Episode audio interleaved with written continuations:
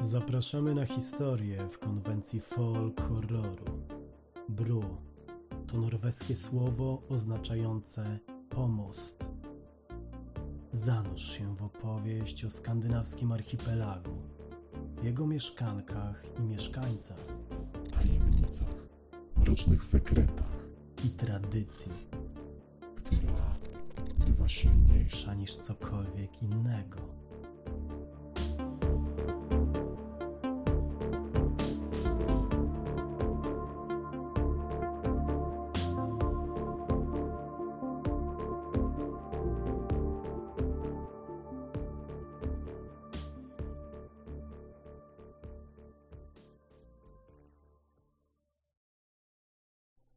Co pamiętamy z czasów, kiedy byliśmy dziećmi?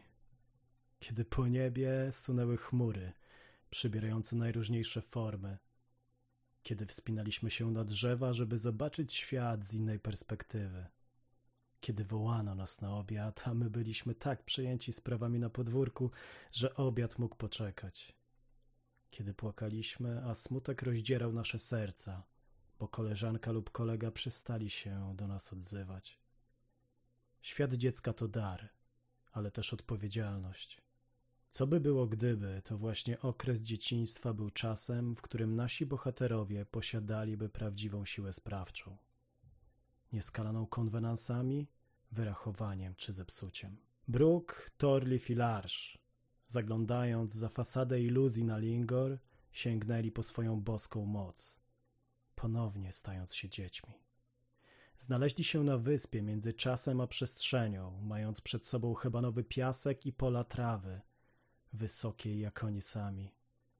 Na niebie trzy homeryczne księżyce spoglądają teraz na nich, a puszcza daleko przed nimi woła do swych nieznanych źródeł. Brooke poczuła się bardziej sobą niż na Lingor. Ten ciemny piasek, mimo tych dziwnych trzech księżyców, przypominał jej pola, na których z ojcem sadziła ziemniaki. Zanim sadzarka zaczęła sadzić te ziemniaki, zawsze sadziliśmy ręcznie kilka pierwszych na dobre plony.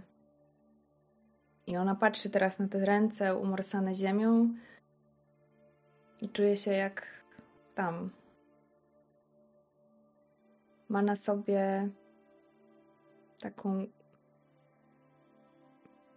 białą, ale już poszarzałą e, koszulkę e, z żółtym słoneczkiem, krótkie jeansowe spodenki, trampki. Ma dosyć krzywe zęby. Potem wyda na nie 25 tysięcy dolarów. Ale jest.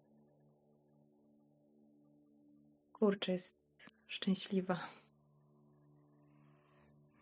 Orliw potrzebuje jeszcze dobrej chwili, e, żeby dojść do siebie po tym wszystkim, co się tutaj dzieje. E, Przecież jeszcze niedawno jego prawie 50-letnia głowa była siwiutka. E, Jego włosy, które jeszcze niedawno były prawie białe, teraz mają taki złocisty, cherubinkowy kolor, bo taki był kolor włosów Torlifa, e, kiedy był młodszy. Spogląda z niedowierzaniem na swoje malutkie ciałko, które jest teraz, ma inne proporcje niż te, do których był przyzwyczajony. I widzi, że ma na sobie te ciuchy, które najczęściej pojawiają się w jego wspomnieniach. E, Jego ulubiona koszulka e, w astronautów i w planety to była jego pasja, którą kiedyś zarzucił, ponieważ w okolicach 13-14 roku życia rozmawiał z rodzicami i wytłumaczyli mu, że może wiele rzeczy, ale chyba nigdy nie wstąpi do NASA. E, I spodenki za kolano typu cargo, które mają mnóstwo kieszeni. Te, te, te spodenki były ud- udręką rodziców Torlifa, ponieważ zawsze wracał z każdej zabawy z mnóstwo ilości nowych wybranych kamieni, e, jakichś kawałków szkła, czasami wypolerowanych przez wodę, czasami właśnie niebezpiecznych i ostrych, podrdzewiałe puszki, a kiedyś nawet ukrytą w kieszeni żywą żabę. E, I mija ten pierwszy moment i Torlif, racjonalista, odpuszcza. Ta, ten racjonalizm, którego ciągnął przez całe życie, tak naprawdę już nie ma dla niego sensu. To nie o to chodzi, czy coś z czegoś wynika, czy coś prowadzi do czegoś. Jego logiczny, domykający umysł oraz to pytanie, kiedy to wszystko poszło nie tak, odchodzą w zapomnienie. Bo teraz jest znowu młody, bo teraz jest znowu mały, bo czuje w sobie tą pierwotną, dziecięcą energię i teraz nie musi się zastanawiać, kiedy to wszystko poszło nie tak, bo teraz wszystko jest ok. Znowu jest mały i znowu jest świeży.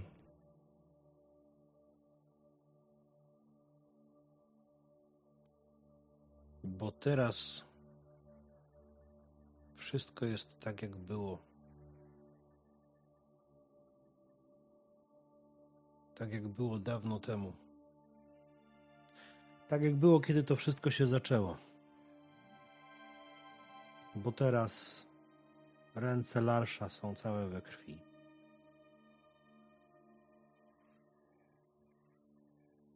Dziesięcioletniego Larsza, który jechał rowerem w swoim przebrudzonym dresie na stary wiadukt kolejowy. I jeszcze gdzieś z tyłu słyszał krzyk Chrisa. Uważaj! Drugiego uważaj już nie było. Była ciemność, tunel, a może to po prostu niekompletny stary wiadukt, w który mały larsz wpadł.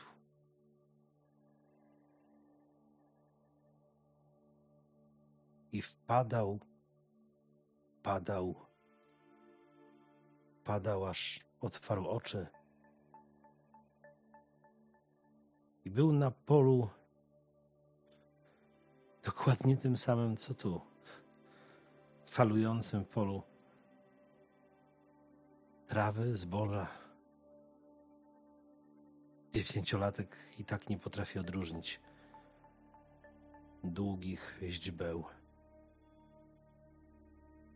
I gdyby nie te pokrwawione ręce, małe ręce dziesięciolatka, które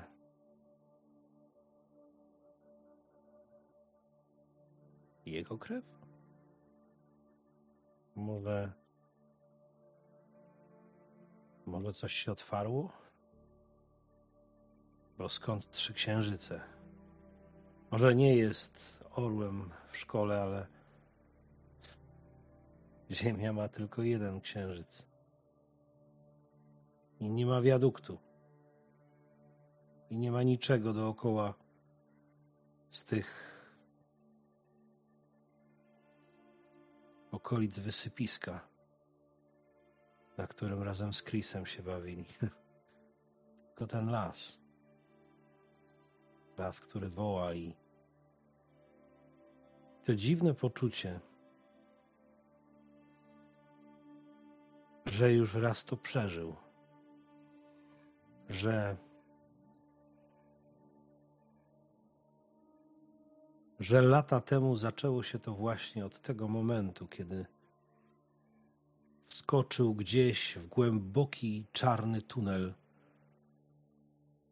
I coś, co miało się skończyć, dopiero się zaczęło.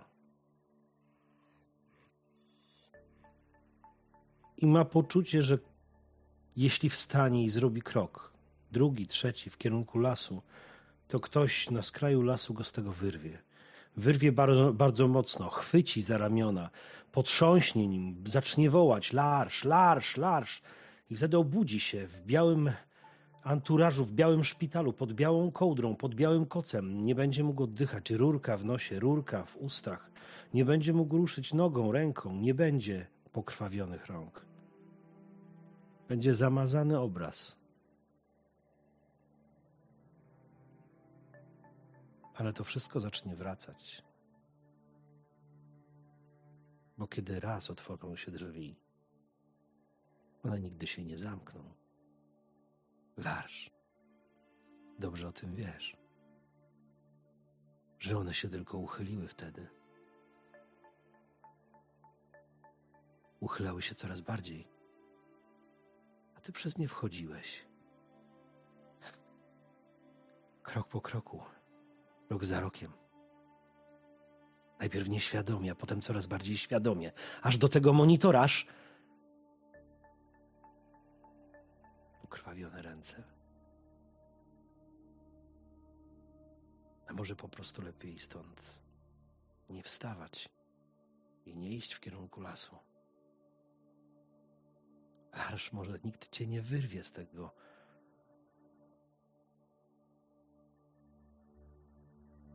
Z tego pola ździbeł trawy pod trzema księżycami.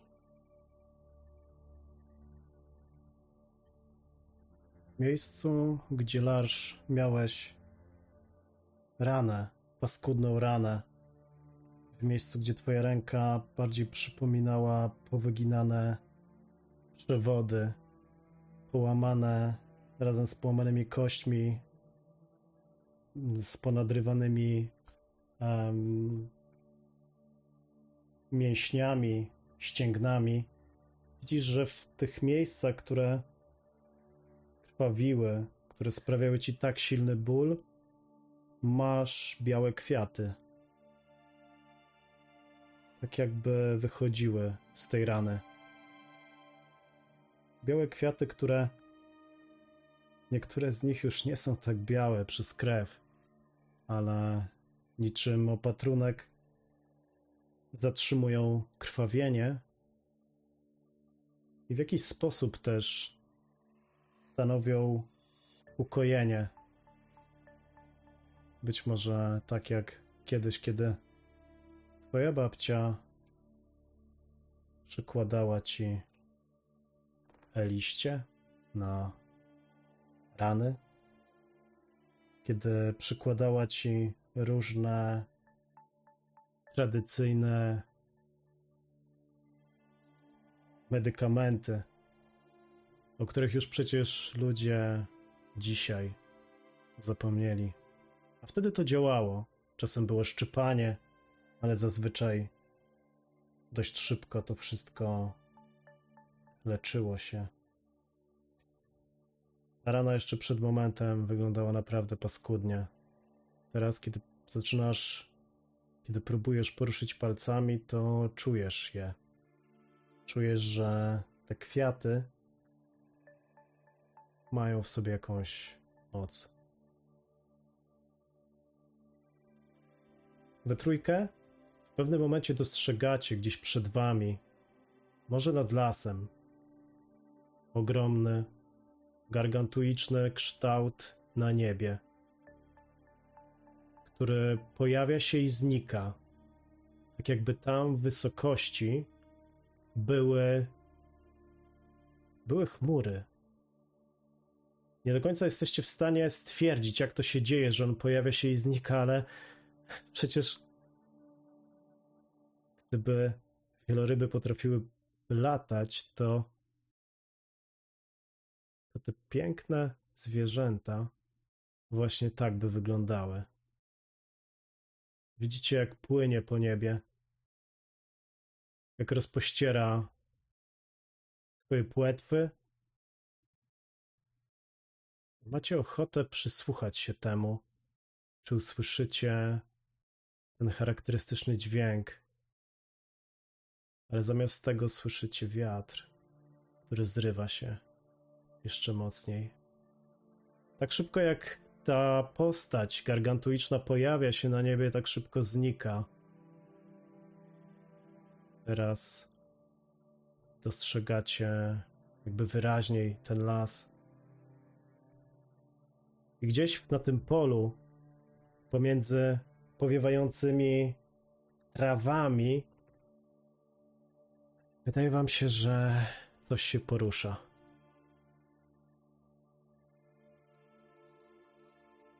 Co robicie?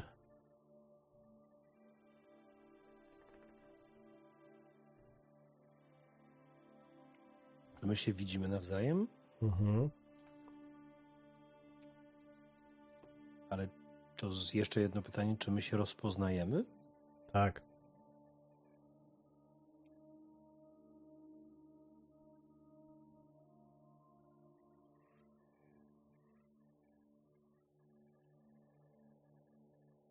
Nie odzywa się do swoich towarzyszy, patrzy tylko na nich. Ona zawsze wie, co powiedzieć, ale. Nie teraz. Więc uśmiecha się taka lekko zakłopotana, odwraca się i zaczyna iść w stronę, której wydaje jej się, że jest źródło, sedno, centrum.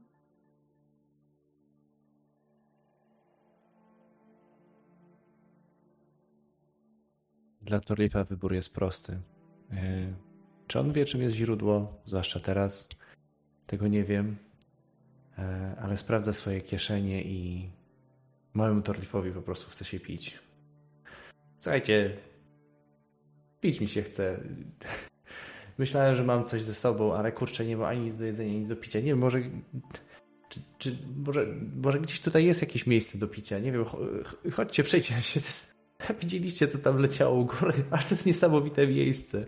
Ale tutaj jest super. Naprawdę muszę powiedzieć, że jestem po prostu oczarowany, co tutaj się dzieje. Głupi sen. Nie, no to, to, to nie jest sen. Chcesz? To mogę cię Głupi uszczypnąć. To jest sen, Larsz. Chodź, zobacz, zobacz. I zaczynam w tym momencie podchodzić do Larsza i próbować mu zrobić takie szczypany. Spieprzaj, i tak to jest głupi sen. Pójdziecie w stronę lasu, pójdziecie gdzieś i wyrwie was stamtąd, będziemy z powrotem w tym samym miejscu. Głupi sen. E, Ja myślę, że Torlif był małym dzieckiem i on teraz jest od Larsza zauważalnie e, niższy. E, I tym, tym bardziej podszczypywanie go pod tym dresem właściwie. To jest jedno pchnięcie ręki i Torlif zaraz wyląduje gdzieś w tych wszystkich trawozbożach, ale widać, że jeszcze próbuje swoje szczęście. No, jakbyś, jakbyś miał się obudzić, to już byś się dawno obudził. Chodź, przejdziemy się, nic, wszystko będzie w porządku. Chodź, zobaczymy, gdzie poleciał ten wielki stwór. Jeżeli chcecie się pić, to chyba tutaj słychać strumień. Może spróbujemy go znaleźć. Gdzie? Nasłuchuję w stronę strumienia. Mhm. Za wami. W stronę lasu czy przeciw? Przeciw. Okej. No to pójdźmy tam. Mi też chce się pić. Najważniejsze, żebyśmy nie poszli do lasu, bo Larsz się obudzi, a nie chciałbym, żebyśmy byli tutaj tylko we dwójkę, więc chodźcie się napijemy, a potem zobaczymy, co jeszcze tutaj jest. Bo rozumiem, że to wszystko, co widzimy, jest spowite poniekąd przez jakąś taką mgłę, tak? Że ta nasza widoczność jest ograniczona tam, nie wiem, do kilkunastu kroków, do kilkudziesięciu, coś w tym stylu? Tak, dokładnie. Okej. Ja mam też jedno pytanie nad stołem. E, Czy my w swojej e, psychice i świadomości jesteśmy dziećmi, czy jesteśmy dorosłymi? e, To jest sytuacja pomieszania. Mhm. Jesteście osobami dorosłymi, natomiast to, co powiedziałaś a propos Brooke, że ty czujesz się szczęśliwa, a to, co pozostali też powiedzieli, że czują, że są po jakichś wydarzeniach, które miały miejsce z ich dzieciństwa, więc tutaj ten świat przeszłości, ta przeszłość jest kompletnie wymieszana z teraźniejszością. Na pewno to, co towarzyszy wam w tym wszystkim, to nie jest niepokój. To jest uczucie podążania za czymś, co jest ważne, ale póki co nie macie poczucia, że to jest straszne. Być może też nie macie poczucia, że to się dzieje naprawdę. Ale też czujecie, że im bardziej zagłębiacie się w naturę ludzką, tym może dostrzegacie więcej?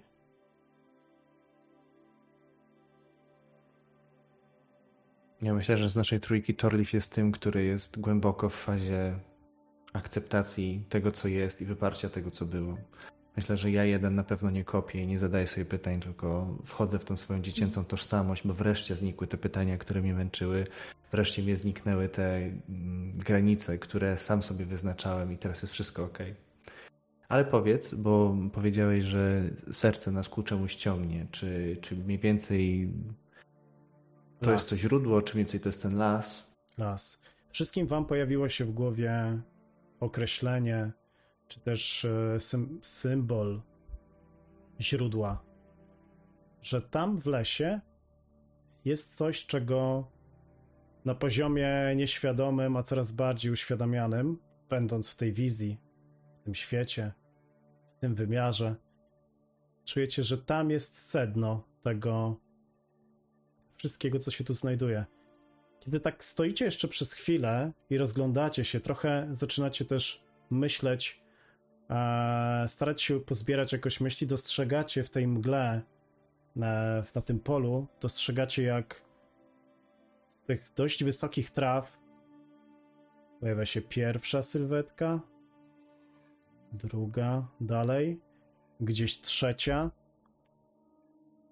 Humanoidalne sylwetki z długimi włosami, o aparycji typowo kobiecej. Zaczynają iść w waszym, w waszym kierunku. Robią to bardzo spokojnie. Nie robią nerwowych ruchów. Podążają tak jakby wam na przywitanie. Tak jakbyście wy byli gośćmi, a one gospodyniami, które właśnie chcą tutaj przyjść i was powitać. Co robicie? Wychodzą z tego lasu, tak? Y, W sensie Z idą pola. Traw. pola, Traw. mhm, z traw. Z tej Torlip perspektywy- reaguje Mhm.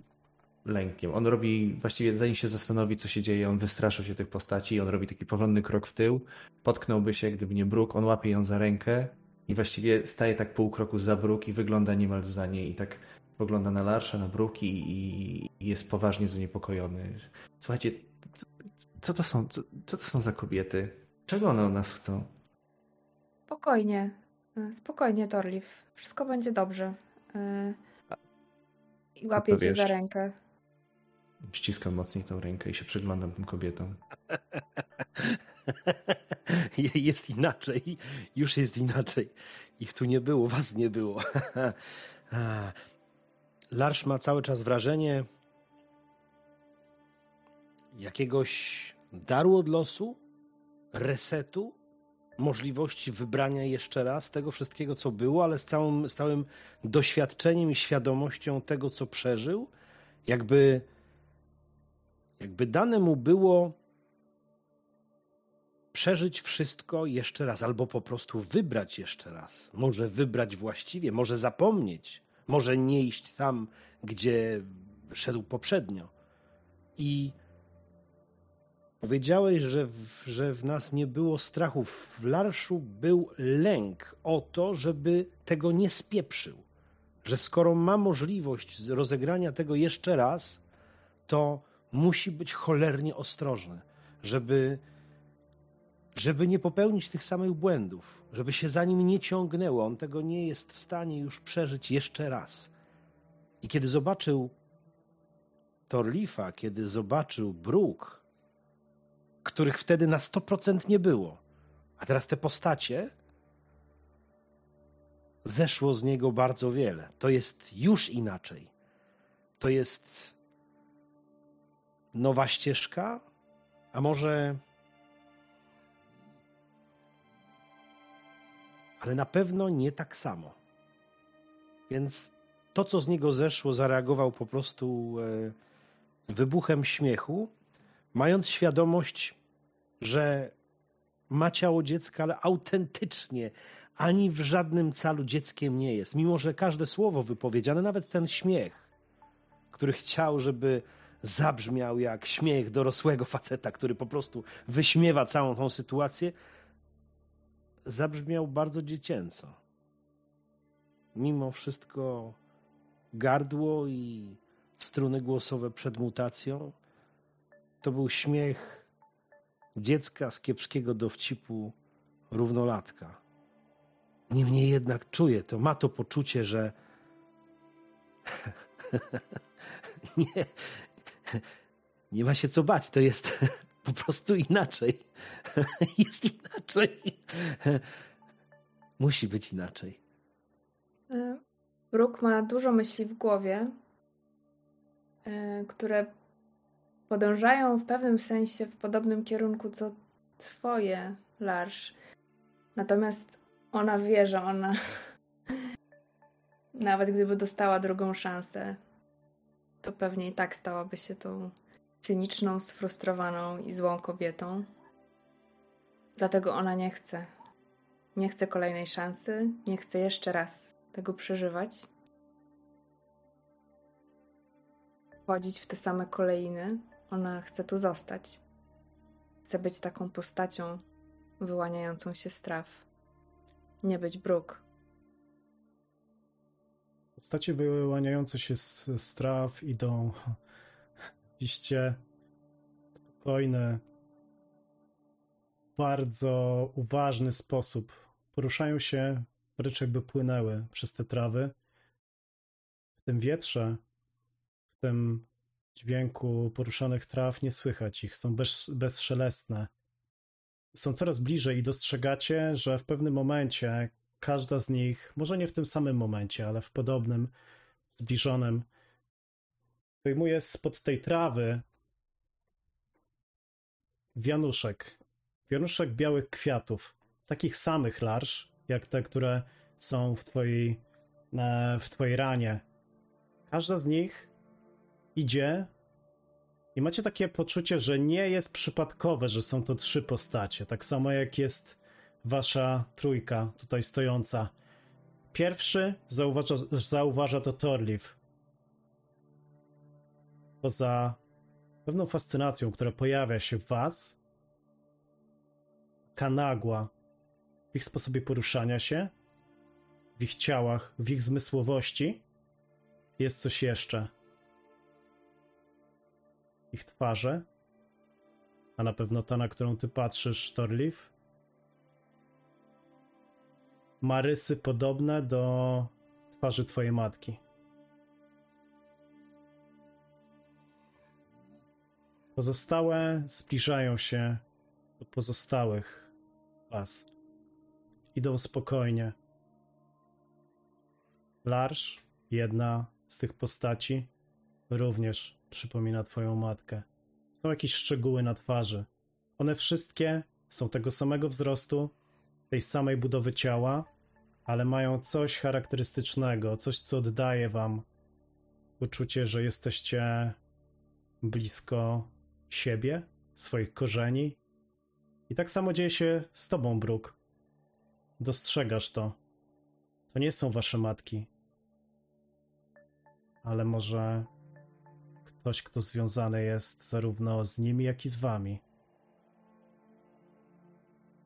Pewnym momencie stają przed wami. Są nagie, kompletnie nagie, jędrne ciała, dobrze zbudowane. I trzymają w tym momencie w obu dłoniach te wianuszki. Ich twarze są delikatnie zielonkawe. Są innego, ewidentnie koloru, innej faktury niż wasze twarze, niż twarze ludzkie. Natomiast ich oczy są całkowicie ciemne, czarne. Ale ta czerń nie jest mrokiem. Ta czerń jest jakby uśmiechem, który poza tymi oczami nie pojawia się na ich twarzy. Delikatne usta, które jakby chciały coś powiedzieć, po prostu postępują kolejne kroki w waszym kierunku i chcą założyć wam te wianuszki na głowę. Nie wiem, jest coś, jest coś w tych postaciach, co w jakiś tam sposób cały czas przeraża małego Torlifa i tak jak Torlif wyrósł na dorosłego obserwatora, tak zawsze był takim uważnym dzieckiem i co byś powiedział na to, żebym spróbował rozeznać intencje? Mhm. Czy to jest ok? Dobrze, oczywiście. Dobra. Stabilność w ogóle e, wraca wam do spokojnego z tych wszystkich stanów, które mieliście. 19. To jest wysoki sukces. E, czyli mógłbym zadać dwa pytania, jako osoba uważna trzy pytania. Dla mnie chyba najważniejsze jest tylko jedno pytanie z tej puli. Co chcesz, żebym zrobił? Chciałbym właściwie, chciałbym rozeznać tę sytuację, co one, co one od nas chcą. Postać chce pomóc ci w zrozumieniu czegoś ważnego w tym miejscu. Ale jest gotowa w razie niebezpieczeństwa obronić się swoim ciałem, swoją siłą, sobą. Jest tutaj twoją przewodniczką.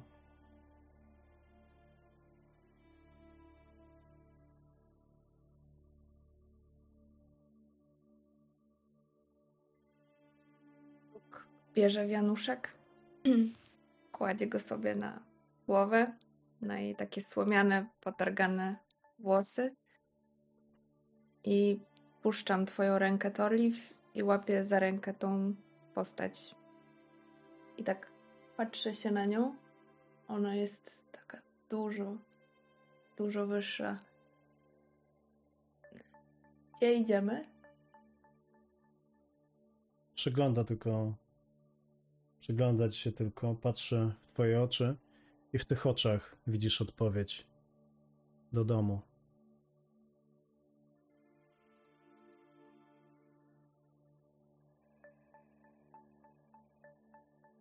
Ja może nie wezmę wianka na głowę, znaczy nie wezmę go do ręki, natomiast przełamując jakiś tam opór, daję go sobie założyć na głowę. Spoglądam z taką niepewnością, ale z taką jakąś minimalnym cieniem ufności na postać, która wręcza mi mój wianek i jestem gotów, żeby iść.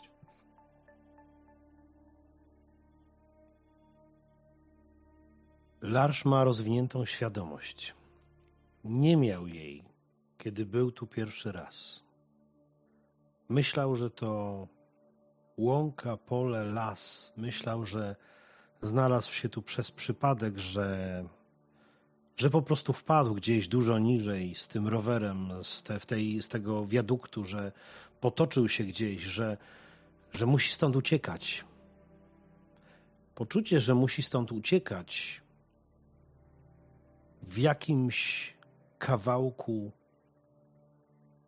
dziecięcości Larsza jest nadal. Ale zanim podejmie krok, jakikolwiek, to pewnie by chciał spojrzeć przez iluzję, biorąc pod uwagę, że to jest jednocześnie rozwinięta świadomość, więc zobaczyć więcej niż widać z tego całego teatru, z tego, że niechybnie i Brug, i Torliv idą w kierunku końca. Dla niego nie może być koniec. Przecież, halo, tam jest jeszcze jego córka. Nie tu. Tam. Pierdolić ten wianek. Pierdolić to wszystko, te... To jest kpina jakaś. To jest... Nie. Mogę rzucić?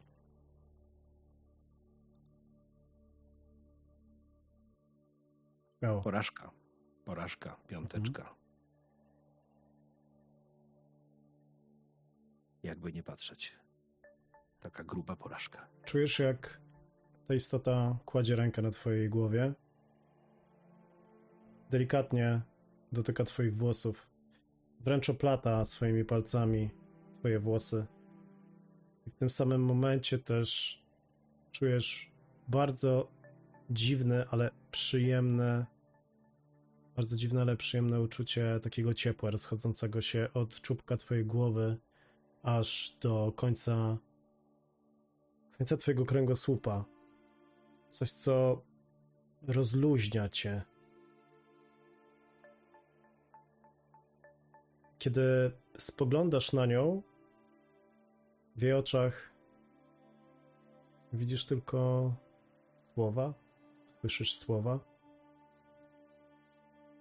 Możesz, ale nie musisz. Nie chcę, ale, ale po prostu nie chcę, bo to. Ja nie chcę, żeby był koniec. To. Jest mi dobrze, ale Dopiero początek. nie może tak. Nie. Ani koniec, ani początek. Jestem. Karin. Ja. Nie mogę tu zostać. Ona jest najważniejsza i została sama. Sama jest.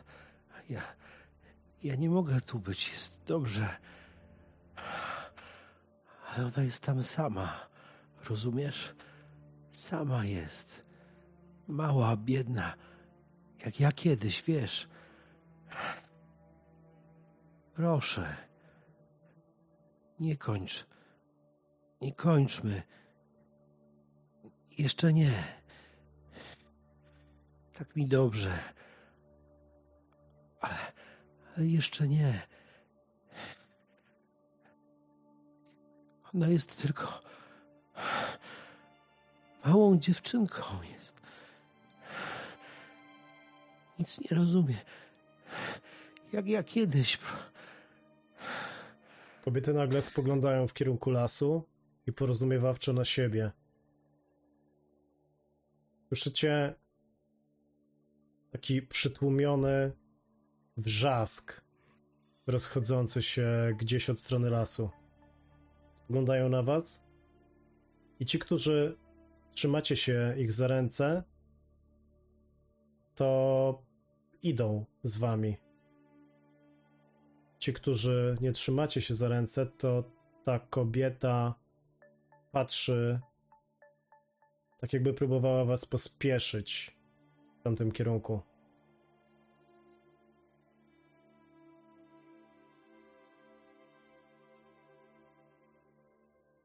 Tak czy inaczej, kobiety ruszają i ruszają dość szybko. Tak jakby się śpieszyły, jakby czegoś się obawiały, ale idą w kierunku lasu, w kierunku dźwięków, które stamtąd dochodzą. Larsz? Ja. Mhm. Co robisz? Ja, Bo u ciebie, Larsz, jeszcze chwilkę, e, bo u ciebie, Larsz, ta wątpliwość pojawiła się. Larsz idzie też. Larsz jest e, całkowicie rozdarty.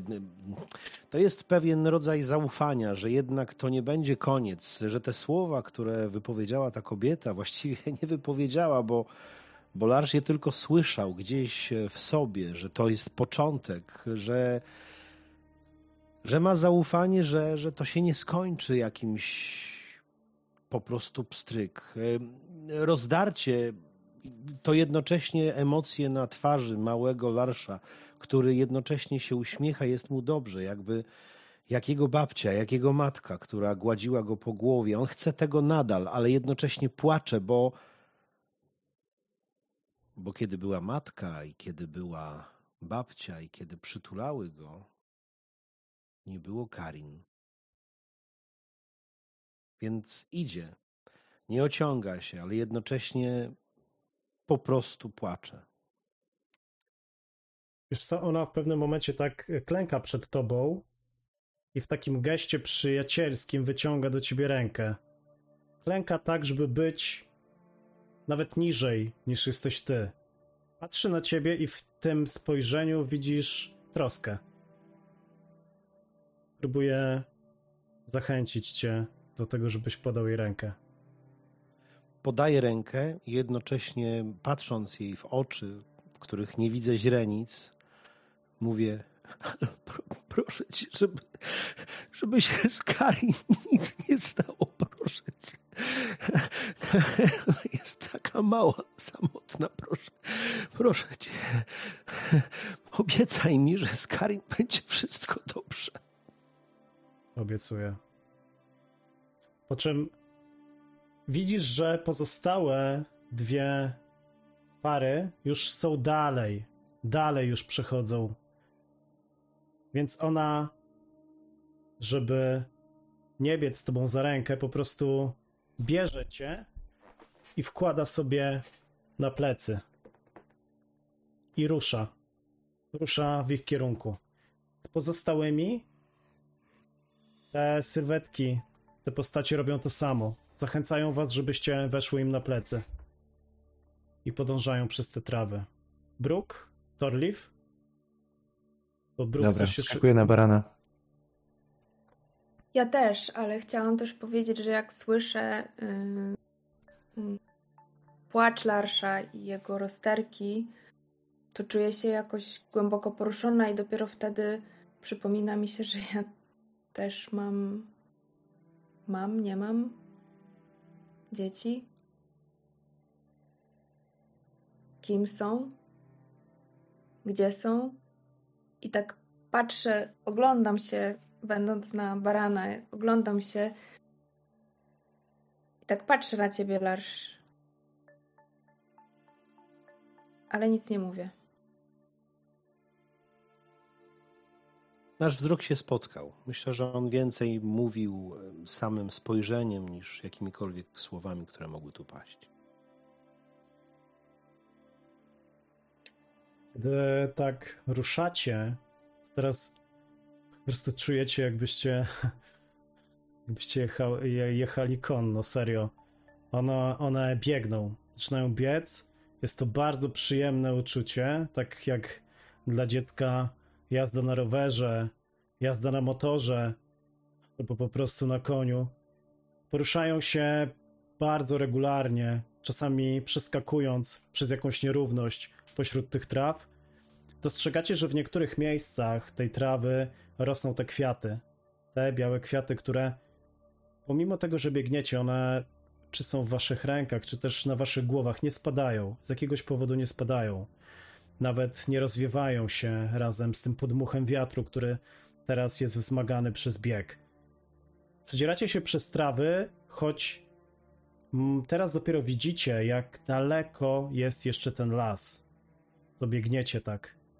Przez chwilę jeszcze otoczenie nie zmienia się. Po lewej, po prawej stronie ta mgła cały czas utrzymuje się, a przed wami trawy ciągle pod wpływem tego wiatru kładą się i wstają.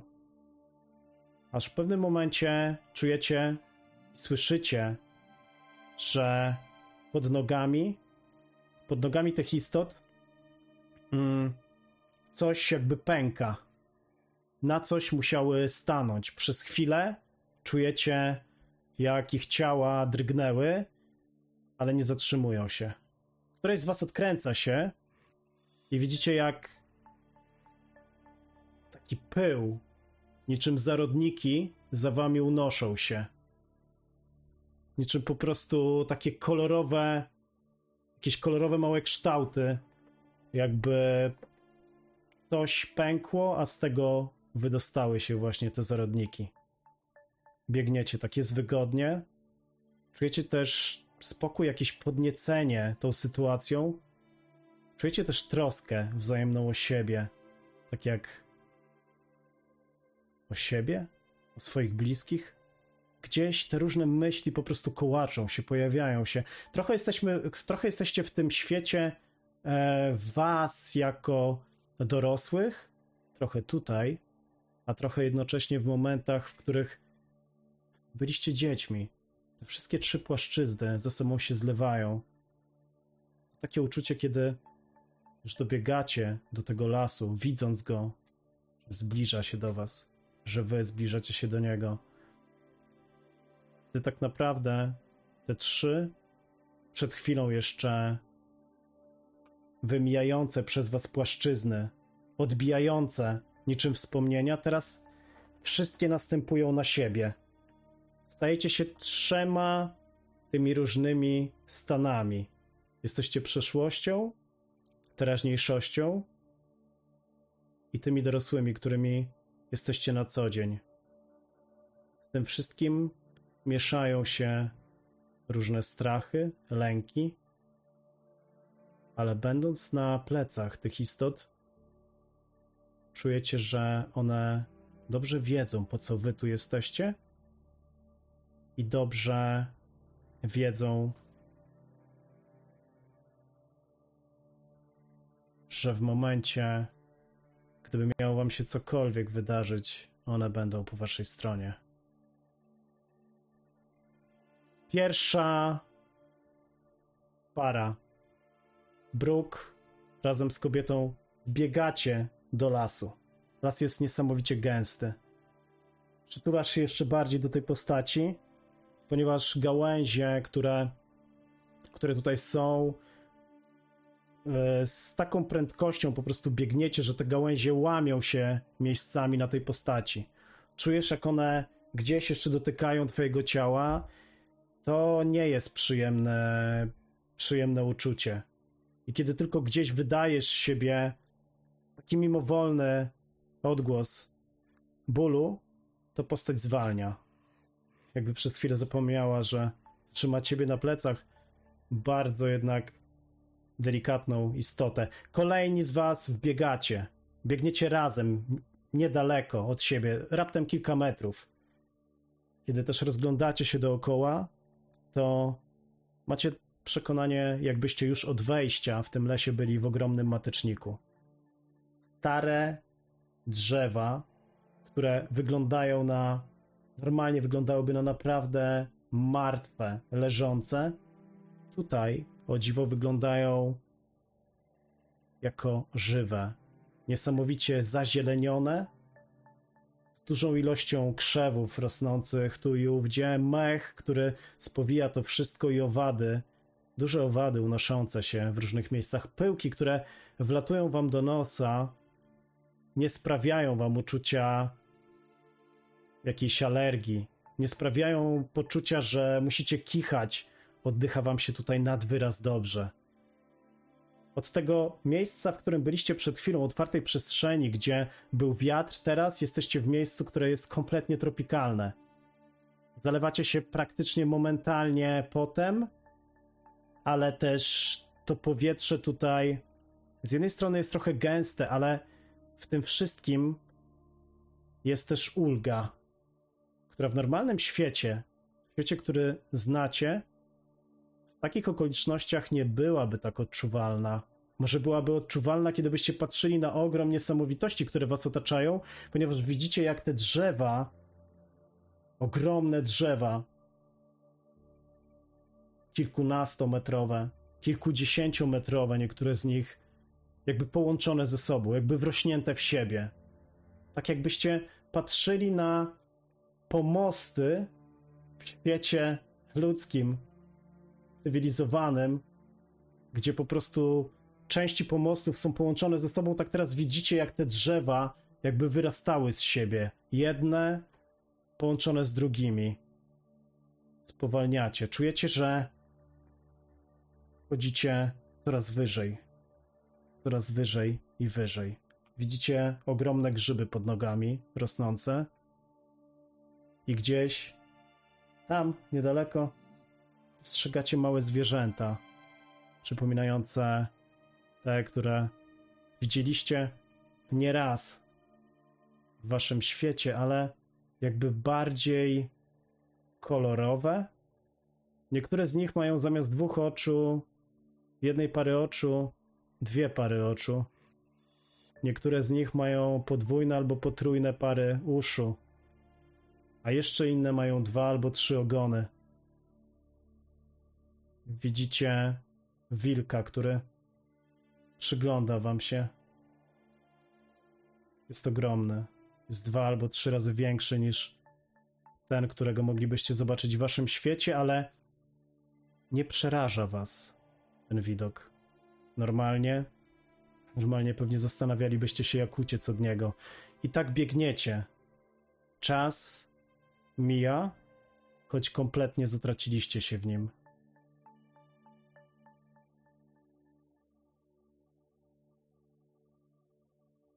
I w pewnym momencie słyszycie odgłosy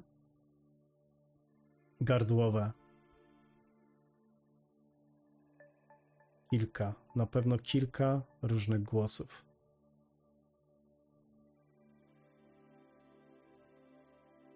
Postacie spowalniają, zwalniają i dochodzicie do polany. Cały czas siedzicie na plecach, ale możecie wyglądać z ramienia. Widzicie na polanie grupę bezwłosych, wychudzonych stworzeń o długich, wijących się językach, które wznoszą jakiegoś rodzaju modły. Przed nimi natomiast stoi szkielet, wzmocniony szkielet czegoś, co przypomina jakiegoś woła, może niedźwiedzia z długimi rogami.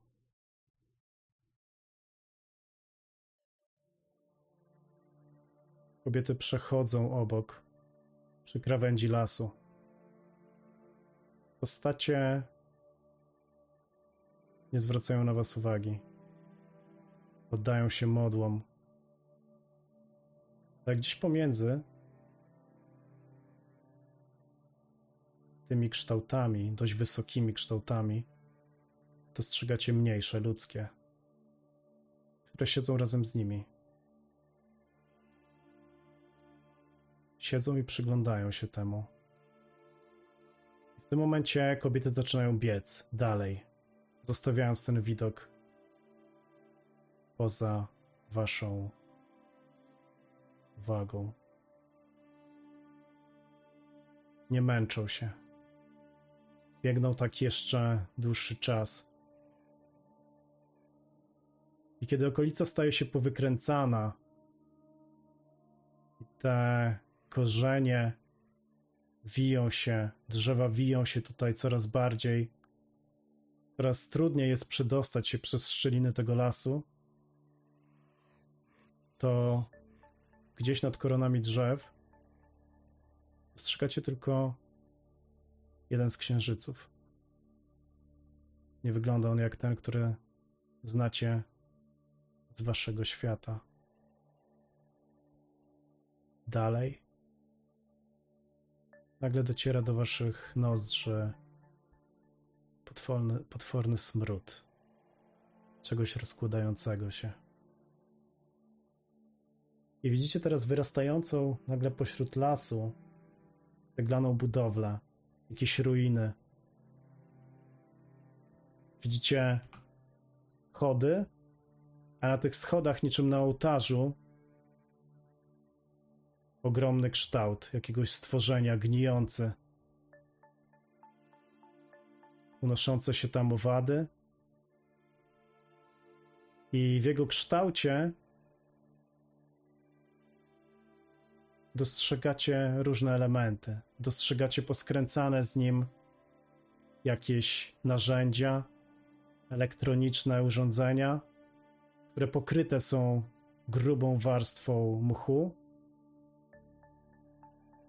Tak jakby to las być może pozbawił tego czegoś życia, trwania.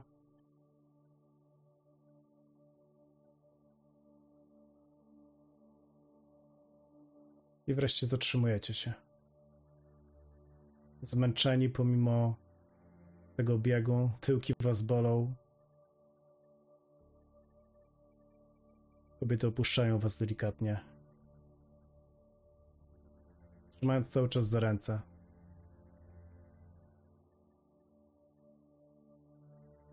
Nagle schodzicie w dół. I teraz słyszycie wyraźny dźwięk strumienia. Kiedy okolica się bardziej przerzedza, to widzicie tam kawałek skały, wypadający z niej niewielki wodospad. I coś na kształt oczka wodnego. Dookoła widzicie ślady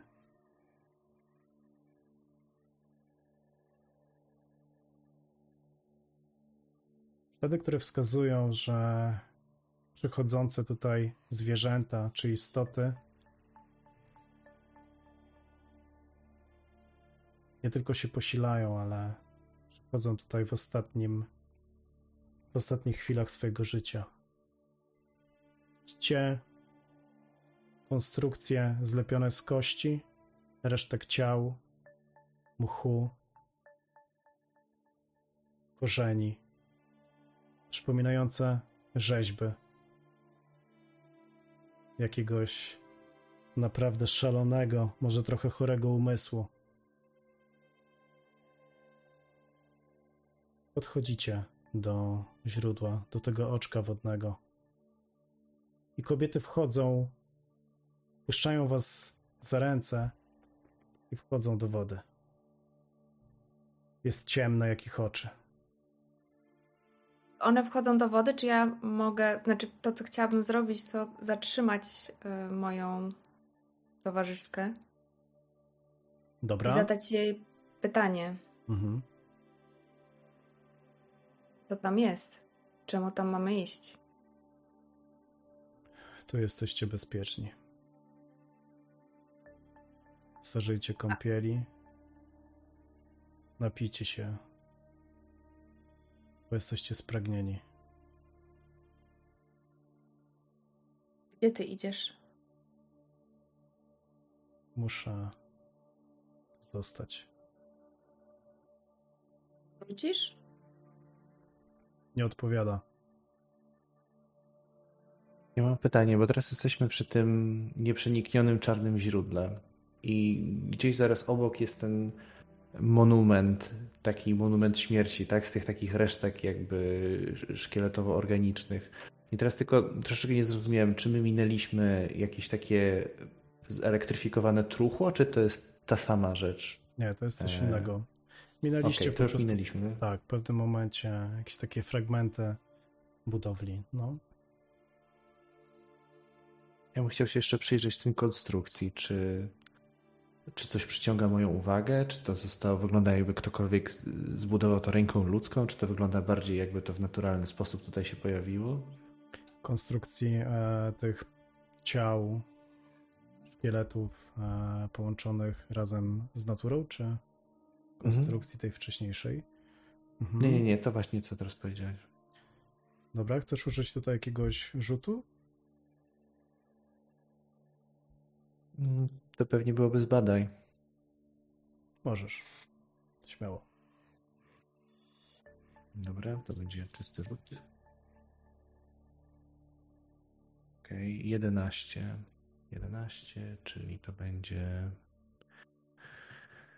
Jedno pytanie. Z pytanie, jak ty zdecydujesz, ile kosztuje mnie zdobycie tej informacji, lub w jaki sposób wystawia się na zagrożenie, lub dodatkowy czas, lub zasoby. No dobra, to moje pytanie było, kto stworzył to miejsce, na które patrzę. Mhm. Masz takie przekonanie, że to, co was otacza, to jest jednym wielkim organizmem, które zarówno umiera, jak i rodzi się. Nawet podchodzisz do tego jednego z tego truchła. I kiedy tylko tak przykładasz rękę, nawet nie dotykając jeszcze, to widzisz, że ten mech jakby poruszył się nad, pod twoją ręką. Widzisz, że delikatnie ta konstrukcja kostno-roślinna jakby delikatnie się przemieściła kilka milimetrów. Ewidentnie twoja obecność tutaj wpływa na to.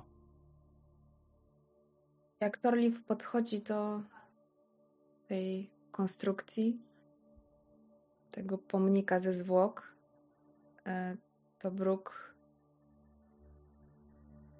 chce mieć pewność, że ma go w zasięgu wzroku, ale bardziej ją interesuje to jezioro i wkłada rękę pod tą czarną wodę. Nie chce zobaczyć, czy coś tam jest i tak nią pływa tą ręką. Próbuje coś wyczuć. Może Mhm. nawet wejść głębiej. Te pozostałe kobiety, razem z tą trzecią, z którą rozmawiałaś, po prostu weszły tam, zanurzyły się w tej wodzie.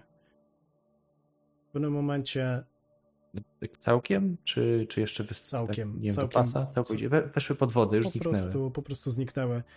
Pojawiają się coraz bąble e, gdzieś powietrza, dostające się spod wody, ale jest ich coraz mniej. Kiedy tak patrzysz w tą toń, bruk, to nagle dostrzegasz polanę, inną niż tamtą, którą widzieliście, kiedy tutaj szliście.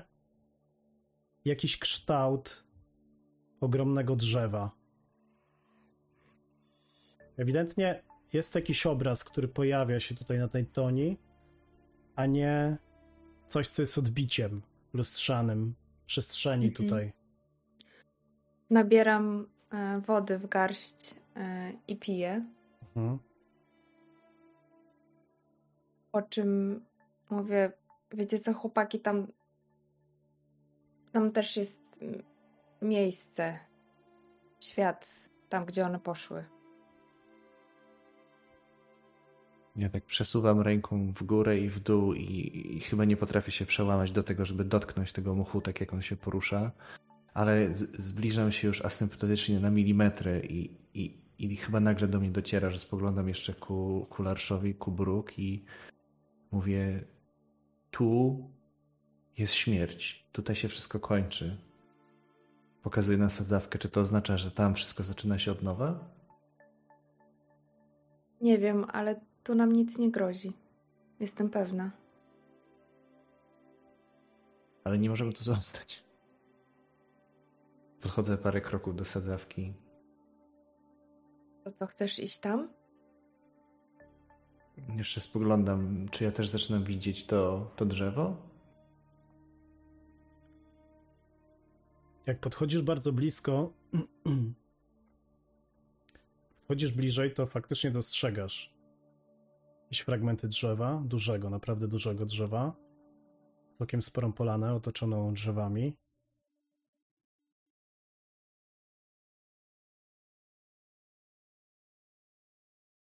Ja y, chciałabym rzucić na zbadaj, czy coś mogę tutaj wywnioskować, ale mam też takie pytanie nad stołem. E, czy tutaj w ogóle mają sens? E, możemy proponować e, rzuty na duszę? Skoro... Jak najbardziej, Tak? Okej. jak najbardziej. Dobra, ale zbadaj na ten moment.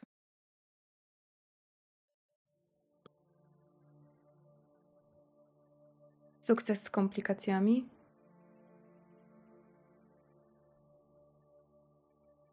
Co moja intuicja mówi mi o tym, co badam?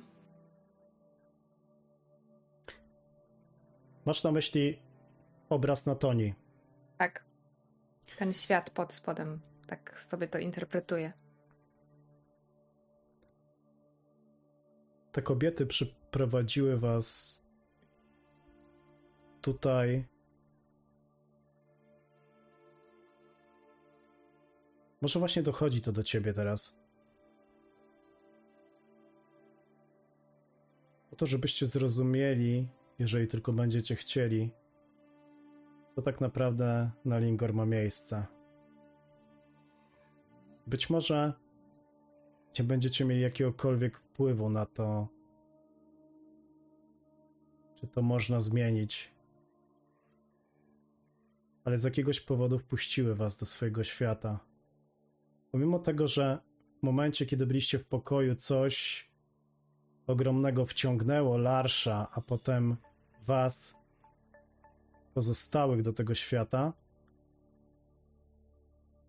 to patrząc się w kierunku tej polany, która przyjmuje w twoim w twoich oczach, w twojej wyobraźni, w twoim zrozumieniu coraz bardziej kształty, rozpościera się na całkiem już sporej szerokości e, w powierzchni tego, tego oczka wodnego, dochodzi do ciebie, że one są tu strażniczkami, że one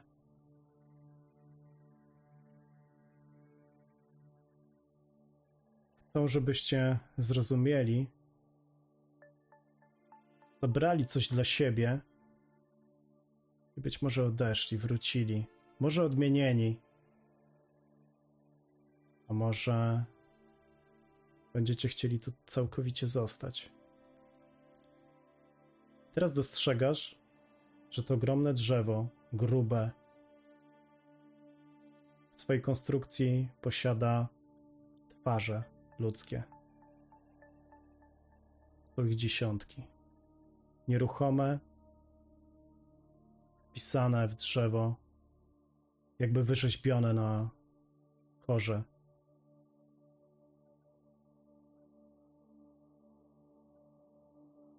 Jest coś jeszcze. Im dłużej przyglądasz się temu obrazowi, to z takiego uczucia bezpieczeństwa, jeżeli tak można to nazwać, jakiegoś podniecenia, pewnego niepokoju, ale nie zagrożenia, odczuwasz niepewność. Odczuwasz, że gdzieś za tym drzewem, na tej polanie, w tym obrazie, który ci teraz przedstawia się w praktycznie całej krasie, że gdzieś tam kryje się istota. Istota, dla której ważne jest to, co dzieje się na Lingor. Ważne jest to, że ludzie, którzy tutaj żyją, związani są z tym drzewem, że korzenie tego drzewa sięgają ich korzeni. Co robisz?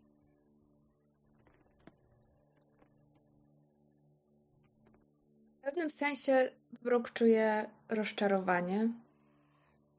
Myślała, że ta podróż tutaj dotyczy jej, a nie tego strasznego miejsca. Ale może to ma też ze sobą związek. Torli Flarsz, to drzewo tam na dole, te korzenie jego, wydaje mi się, że mają coś wspólnego z tymi niciami, tętnicami, które widzieliśmy na wyspie. Że się łączy z tymi ludźmi tam w ten albo w inny sposób. Tutaj chyba jest odpowiedź. Kiedy powiedziałaś to na głos, dopiero wtedy zwróciłaś uwagę, że od jakiegoś czasu zarówno ty, jak i Torliv byliście, byliście zajęci sobą, a, a Larsza nie było tu z wami tak blisko. Nie przyglądał się ani temu, tej sadzawce, ani, ani nie patrzył na ruchomy mech. Larsz dorwał gdzieś jakiś kawałek korzenia, patyka, kija, coś, co trudno powiedzieć, co to było, ale coś, co leżało obok, przypominało sękate drewno i na piasku zaczął obsesyjnie się śmiać jakby pod nosem i, i coś zaczął rysować. I to nie coś małego, tylko coś całkiem sporego, kilkumetrowego.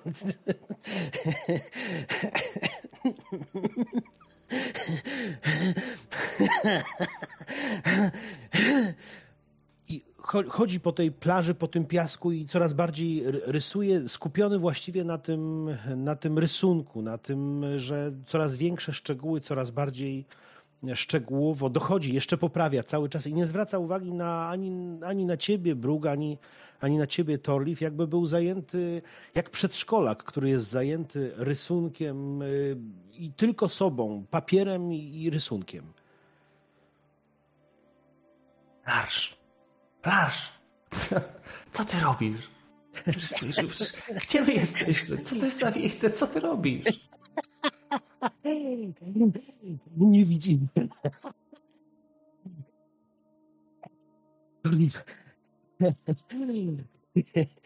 Drzewo.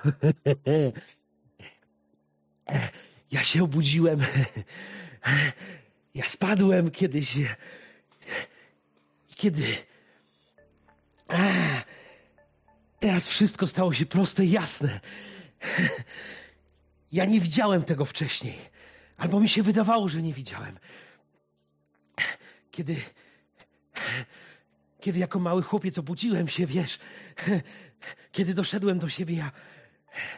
Mówili, że, że mam obsesję, że, ciągle rysuje jakieś drzewa, że one są jakieś sękate, dziwne, że pień jest cały w sękach, że jakby patrzył. Nie, to były oczy, wiesz. Matka ze mną szła do psychologów. Mówili, że nie, że to po prostu taki, taki cień tego, co mogłem przeżyć, co mogłem widzieć. Drzewo na drzewie, wiesz, cały pokój w kartkach w drzewach, mniejsze, większe, wszystko porozlepiane. Myśleli, że zwariowałem, że odpierdoliło mi całkiem. Nie, to liw nie. Ja to znalazłem, rozumiesz? Patrz, patrz, rozumiesz, tu. Ja sobie dałem to wytatuować, kiedy już mogłem. To jest to samo. To samo i takie... Takie L, wiesz, przekreślone takim krzyżem L. Widzisz, zobacz, patrz, zaraz pod drzewem.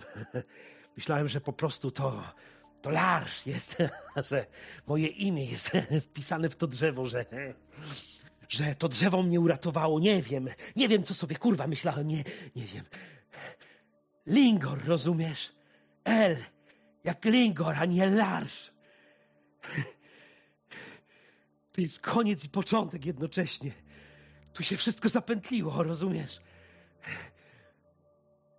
Spoglądam na te korzenie, spoglądam jeszcze raz na Larsza. Znaczy, spoglądam na jego rysunki, spoglądam na to drzewo. A co jeżeli ten tatuaż oznacza ciebie, który zaczynasz się i kończysz tutaj, w tym drzewie? Ale byłeś tu już wcześniej? Widziałeś już to miejsce wcześniej? Byłem tu już wcześniej. Od tego się wszystko zaczęło, rozumiesz, Torliv? Od tego się wszystko zaczęło. Zacząłem widzieć wiele rzeczy. Otwierało się przede mną. Mówiłem ci, że portal jakiś, że byłem po drugiej stronie, że nie wierzyłeś mi. Teraz to widzisz, rozumiesz? No, to wszystko przez to, że spadłem. Spadłem z wiaduktu. Myślałem, że to koniec, że śmierć, że, że wszystko się skończyło. Nie, to się, to się dopiero zaczęło. Byłem z powrotem. Byłem... Wiem, że to chaotyczne, bo nie widziałem was wtedy, nie widziałem tych postaci, tych kobiet, nie widziałem tego wszystkiego, ale. Ale byłem tu już. Byłem i. Tylko wiesz, głupi byłem młody, nastolatkiem jak teraz w tym ciele. I tego drzewa nie pamiętam. A jednak jak się obudziłem z powrotem po tamtej stronie, wiesz, w realu. Kurwa, czym jest real? Miałem przed oczami drzewo drzewo, korzenie, sękate oczy. Myślałem, że sęki, nie, oczy. Tak jak to, tak jak to odbicie teraz. Początek, koniec, wszystko razem. Wczoraj, jutro, dziś, wszystko w jednym momencie. Teraz dopiero, teraz dopiero jestem w stanie to zrozumieć. Jesteśmy. Jesteśmy u początku końca, albo u końca początku. Możemy być na nowo kim chcemy, możemy możemy możemy kreować to na nowo. Rozumiesz? To nie włada nami, Torlif. Jeśli chcesz, możesz być kim chcesz i możesz możesz na nowo odkryć wszystkie tajemnice, rozumiesz? Nic nie jest niemożliwe, Torlif. Pierwszej- Nic nie jest W pierwszej chwili y, słowa Larsza wywierają na Torlifie taki ogromny wpływ. On jest taki jeszcze mały, drobny w tej, w tej koszulce i w tych spodenkach.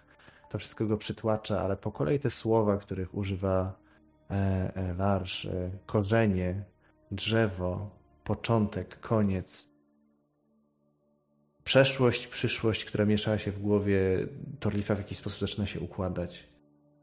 I jest małym chłopcem, więc te wszystkie studia kulturoznawcze w Oslo są dopiero przed nim i te wszystkie jego tytuły naukowe, ale drzewo, korzenie, strażniczki, liczba 3, to wszystko w jakiś sposób coś mu przypomina, tylko on nie pamięta, co to było, a może co to będzie. I powolutku zbliżam się do wody i chyba chcę wejść w jej czarną toń. Torlif!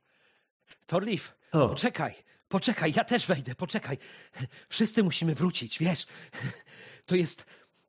To jeżeli to jest koniec te- tego momentu i początek, to jest jak zagadka, wiesz? Nie rozumiałem tego drzewa, tych, tych symboli, tego wszystkiego nie rozumiałem. Ty, te obrazki, to wszystko. Rozumiesz? Torlif, ten twój przyjaciel z Lingor, te, te wszystkie rzeczy, które były niezrozumiałe, możemy to odkryć jeszcze raz. Rozumiesz? No To to, wszystko jest przed nami. no to chodź. Jak stojąc, stojąc już po kostki w wodzie, wyciągam jedną rękę do, do Larsza i drugą do Bruk. Spoglądam jeszcze na Bruk. Jak ty się z tym wszystkim czujesz? Jak ty się zachowujesz?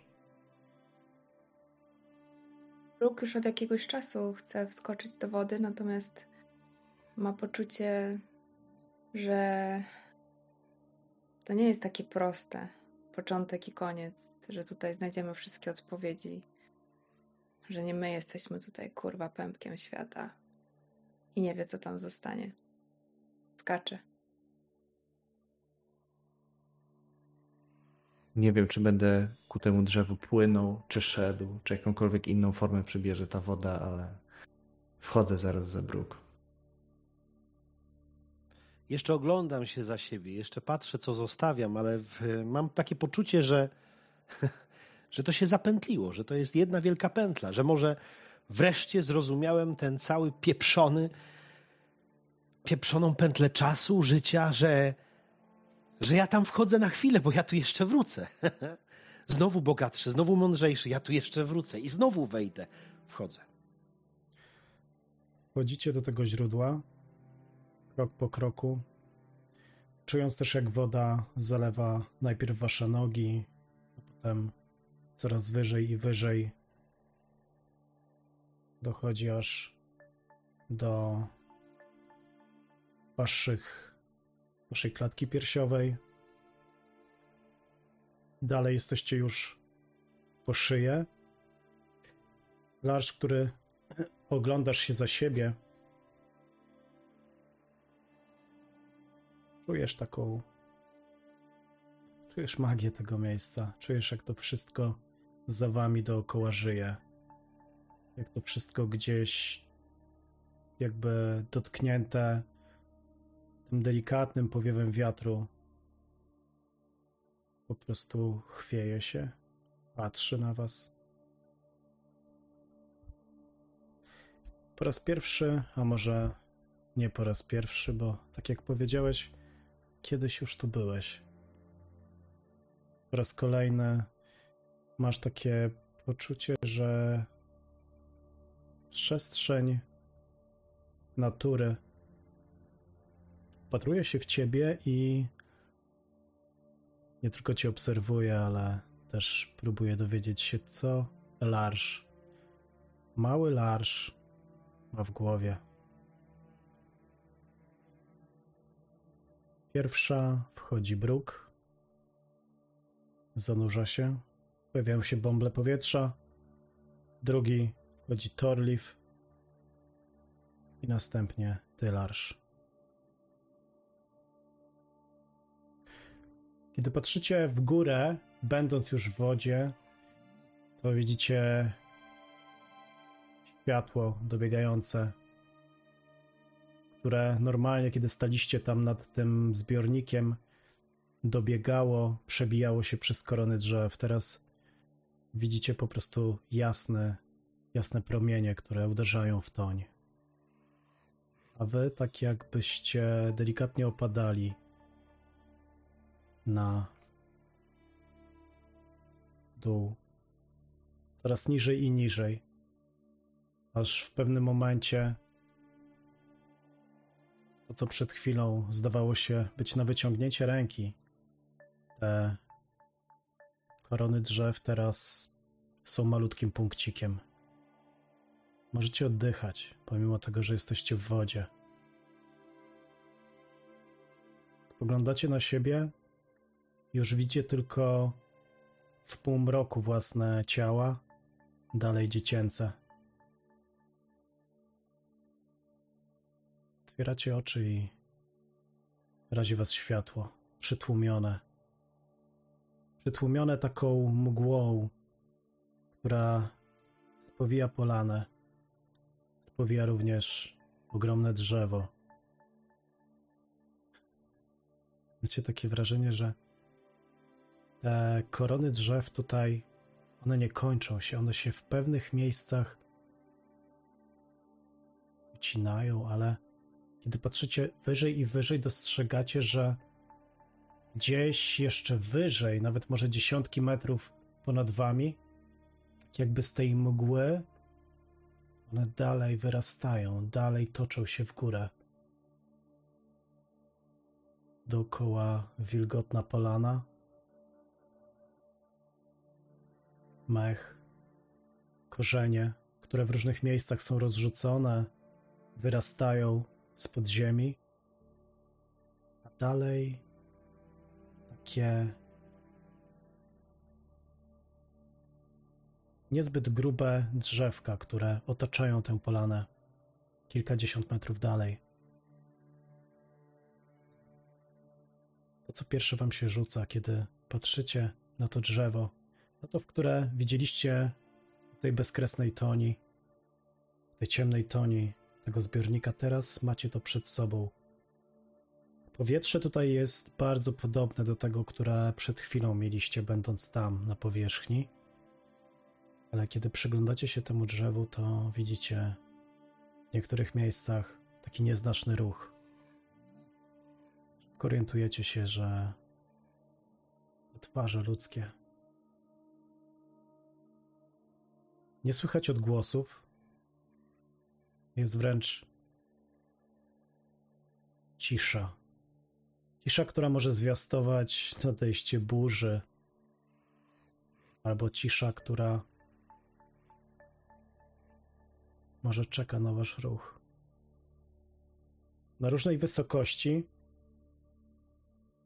drzewa widzicie usytuowane, jakby wrośnięte twarze, głowy. Niektóre z nich mają otwarte usta, niektóre są uśmiechnięte, a niektóre pełne bólu. Jest ich bardzo dużo. Co robicie? Ja bym chciała rzucić sobie na zbadaj, jeżeli rzut jest potrzebny, żeby sprawdzić, czy te twarze w jakiś sposób poznaję. Czy to są znajome dla mnie e, Mhm. twarze, bo też rozumiem, że skoro one są też no, tak wrośnięte w drzewo, to mogą być też trochę zniekształcone, więc może nie być łatwo e, poznać. 18, czyli pełen sukces. Mm, Chciałabym się dowiedzieć więcej o tym, co badam. E, Co jest dziwnego, no to chyba wiem, ale co moja intuicja mi mówi o tym, co badam. Mhm. Rozumiem, że podchodzisz, żeby.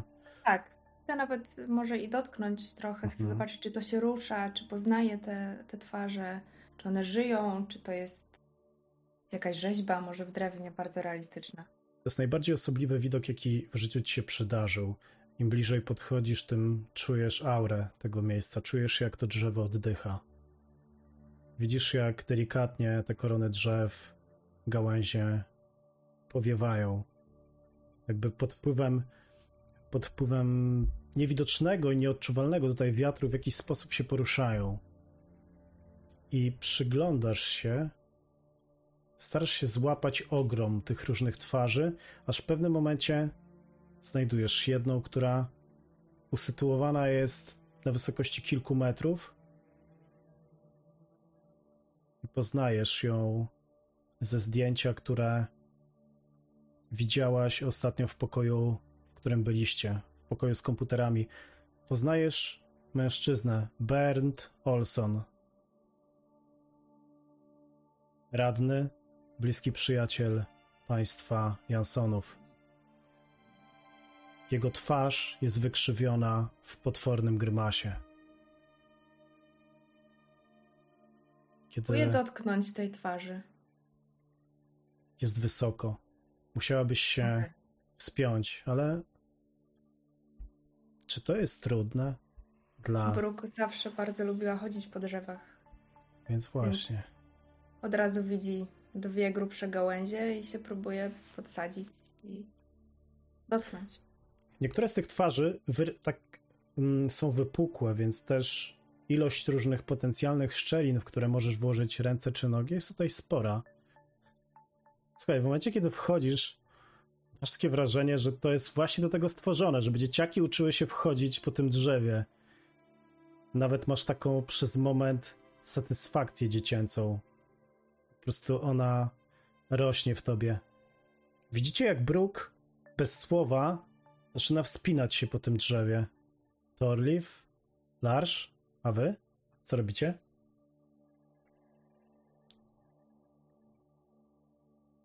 Larsz ogląda to drzewo z fascynacją, z po prostu z, z uśmiechem, z totalnym uśmiechem na ustach, jakby chciał zapamiętać coś, co było tylko przez całe lata cieniem właściwie pamięci, cieniem wspomnienia, do którego nie mógł się odwołać, bo tak naprawdę rysował cały czas drzewa, rysował cały czas drzewa patrzące z twarzą, z oczyma, ale nigdy nie wiedział dlaczego. Teraz obchodzi dookoła tego ogromnego drzewa z fascynacją, jakby chciał zapamiętać każdy kształt, każdy, każdy konar, jakby chciał, y, jakby to była jakaś, y, jakiś plener artystyczny. Nie mając przy sobie żadnego aparatu, żadnej kamery, jakby chciał zapamiętać jak najwięcej, żeby mógł to odtworzyć, albo trudno powiedzieć, trudno powiedzieć, co on z, tym, z tą pamięcią zrobi, ale jakby wypełniał puste naczynia. Naczynie, które było tylko cieniem czegoś wcześniej, teraz napełnia się całością obrazu, który jest przed nim. Torliv? Torliv zamarł. E, on robi kilka kroków do tyłu i spogląda na to wielkie drzewo jak na taki witraż i katedralny witraż i nie mogąc poruszyć ręką ani nogą, tylko przesuwa wzrokiem od twarzy do twarzy i modli się tak jak umie, żeby nie znaleźć żadnej twarzy, która jest dla niego znajoma. Aczkolwiek jedną z twarzy, której podświadomie szuka i być może zaraz zacznie jej szukać, to twarz Agrego i Hansona. Brooke, jesteś na wysokości twarzy. Jest częścią jakby od zawsze tego drzewa. Teraz, kiedy dopiero jesteś tak blisko, to dostrzegasz jej szczegóły. Dostrzegasz nawet starcze plamy na niej. Choć ona jej faktura jest typowo. Jest kora. Ale jednocześnie masz takie poczucie, że to nie jest wymysł jakiegoś rzeźbiarza. Że przed sobą masz faktycznie twarz człowieka. Oczy się otwierają. Patruje się w ciebie.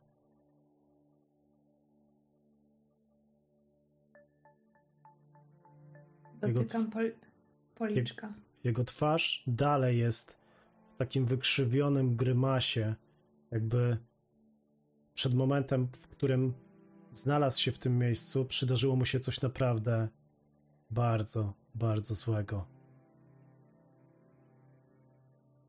Widzisz, jak po jego policzku spływa żywica z oka. Łza, ale żywi, żywicza.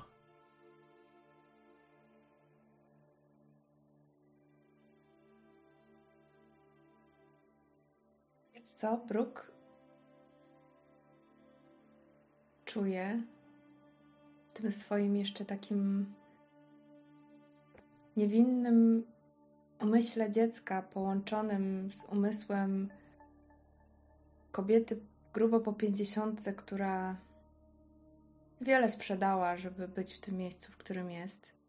Ona czuje do tej twarzy jakąś no, uczucie, którego nie czuła dawno. Uczucie, które czuła może w dzieciństwie, właśnie latając po polach. Współczucie, empatię, żal. I dotykam tego policzka i zbliżam swoją twarz i chcę złożyć tam pocałunek. Kiedy tylko to robisz i przysuwasz swoje usta, to słyszycie za wami, za całą waszą trójką, głos chłopca chłopięcy. On był złym człowiekiem. Nie rób tego. Ja też jestem złym człowiekiem.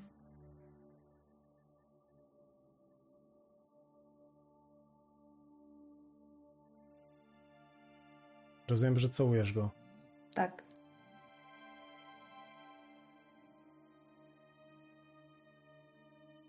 Czujesz, jak przez tą chwilę, kiedy składasz pocałunek,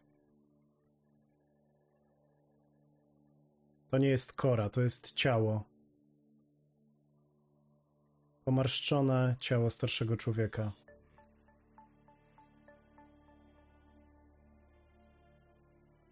Teraz odczuwasz to, co czuł w ostatnim momencie przed pojawieniem się tutaj. Czuł, że jego plan nie poszedł tak, jak miał pójść. Że dzieci, których umysłami dosłownie i w przenośni się żywił, nigdy więcej nie staną się jego ofiarami. Że dwójka tych, którzy pojawili się nagle w domu Jansonów, Hakon i Bjorn, zamienili jego życie ciągnący się, trwający po wsze czasy, permanentny ból, który odczuwa teraz. Zostawili go na wybrzeżu wyspy, z której nie ma powrotu. On, chcący mieć wszystko zawsze poukładane, czczący kogoś albo coś i oddający temu ofiary, pragnący być nieśmiertelnym, ale jak sam twierdził, pragnący jak najlepiej dla tej społeczności. Bernd Olson przegrał. Wszyscy ci, którzy związani są z nim na Lingor, czują stratę, jakiej nie da się opisać.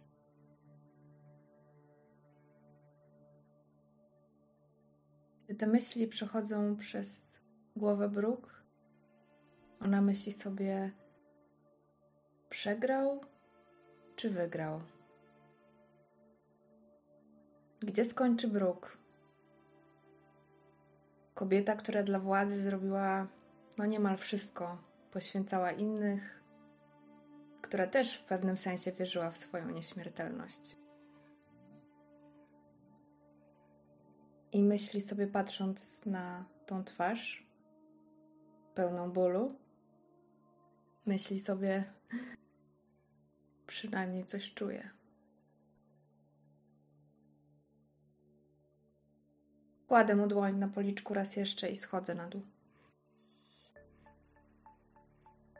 Czujesz zaskoczenie. Czujesz je. Nawet nie słowa, a odczuwasz jego emocje. Zaskoczenie, smutek, ale też jakąś wdzięczność. To jest coś, co czego nigdy się nie spodziewał, że czegoś doświadczy. On jako więzień tego miejsca miał tu tylko trwać.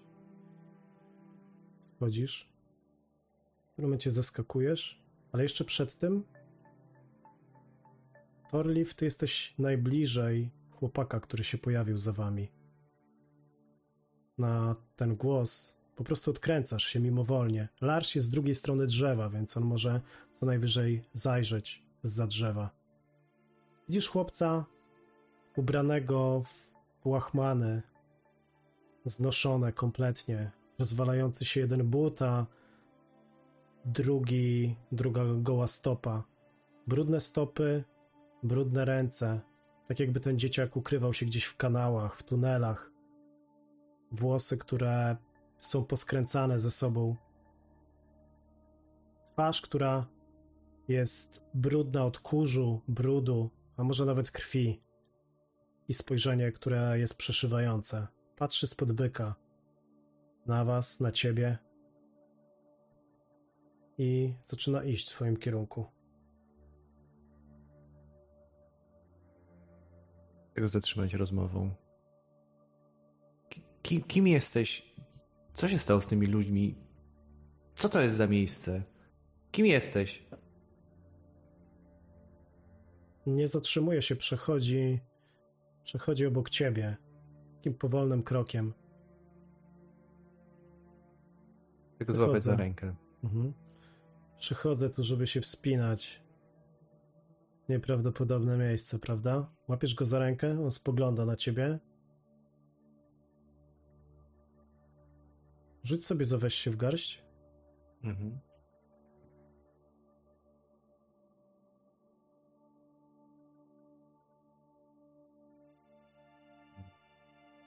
Okej, 11, częściowy sukces. Mogę wybrać, co ci towarzyszy w tej Tak. sytuacji? Tak, tak, tak. Kiedy łapie cię za rękę, to. Znaczy, kiedy ty go łapiesz za rękę, to przeszywa cię strach. Przypomina ci się sytuacja z dzieciństwa, kiedy chciałeś rozdzielić dwóch chłopaków bijących się. Jeden z nich to twój przyjaciel, ten drugi, który go okładał w zasadzie tego twojego przyjaciela był silniejszy. Wtedy wkroczyłeś między nimi i złapałeś go, i w tym samym momencie poczułeś, że jego lewa ręka uderza cię w skroń. To samo uczucie teraz ci towarzyszy, wręcz odruchowo po prostu odskakujesz od niego. Przygląda się tobie i kierując swój wzrok, idzie w kierunku drzewa. A wy? Wy kim jesteście? Nie odpowiedziałaś mi na moje pytanie. Co to za miejsce?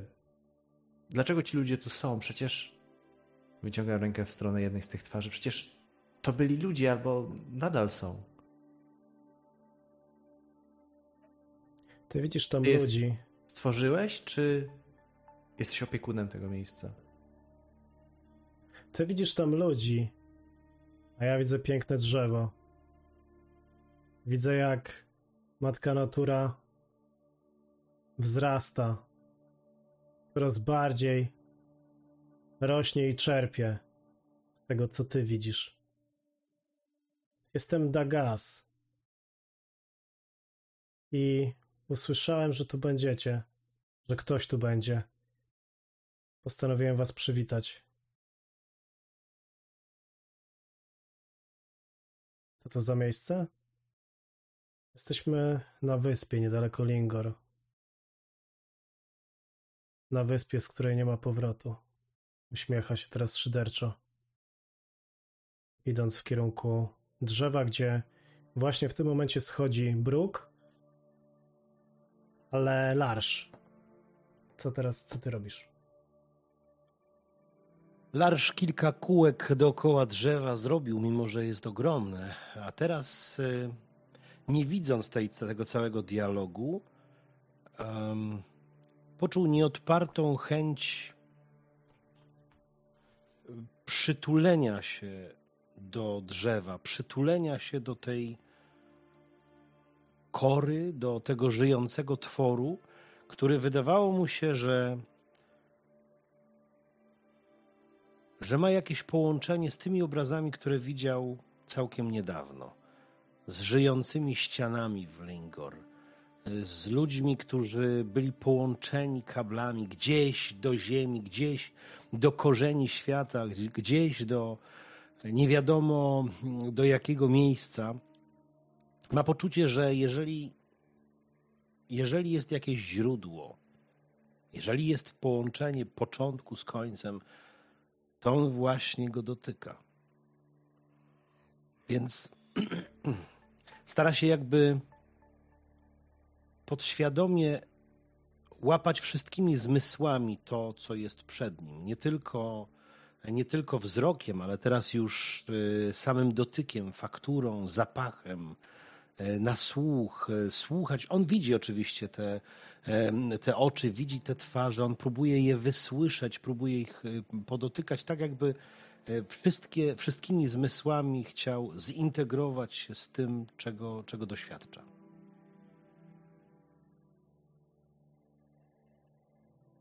Przesuwasz się do drzewa i tak naprawdę już w pierwszych sekundach, kiedy tylko dotykasz go, to czujesz delikatną wibrację pod swoim ciałem i słyszysz szepty dochodzące bezpośrednio z drzewa. O czym one mówią? Co wyrażają? Jakie tam są emocje? Darsz? Tam jest bardzo wiele emocji. E, czy coś co, coś, co słychać z tego drzewa, to nie jest rozmowa. To jest bardzo wiele głosów, ale każdy z tych głosów jest osobno. To jest tak, jakby. To nie jest wrażenie, które miał Lars na lotnisku w Trondheim, e, na przystanku autobusowym e, w, w innych mniejszych, większych miastach Norwegii, całej Skandynawii. Nie, nie to są głosy, które, których poszczególne wyrazy nawet by można było wyłowić. Ale one są niesamowicie osobne, samotne, jak gdyby niektóre z nich były pogodzone ze światem, w którym się znalazły. Niektóre nie mogą jeszcze zrozumieć, co tak naprawdę się stało i gdzie są, inne modlą się, albo przynajmniej tak się wydaje, że, że straciły już wszelką nadzieję, więc łapią się czegokolwiek, cokolwiek pamiętają. Inne szepczą albo wręcz nucą, jak gdyby pieśń wieczności, przedwieczności, poza wieczności. A niektóre z nich mówią do ciebie, powiedz, moim bliskim, że wciąż o nich myślę. Powiedz im, pójdź, spójrz im w oczy. Pokaż im to, że wciąż o nich myślę, że kocham, że jestem, że śnię. Niech się nie martwią. Niech pamiętają o mnie. Tak, tak powiem. Będę pamiętać każdego i każdą z was. Będę, będę czuł każde wasze słowo. Zaniosę. Tak, będę niósł i powiem.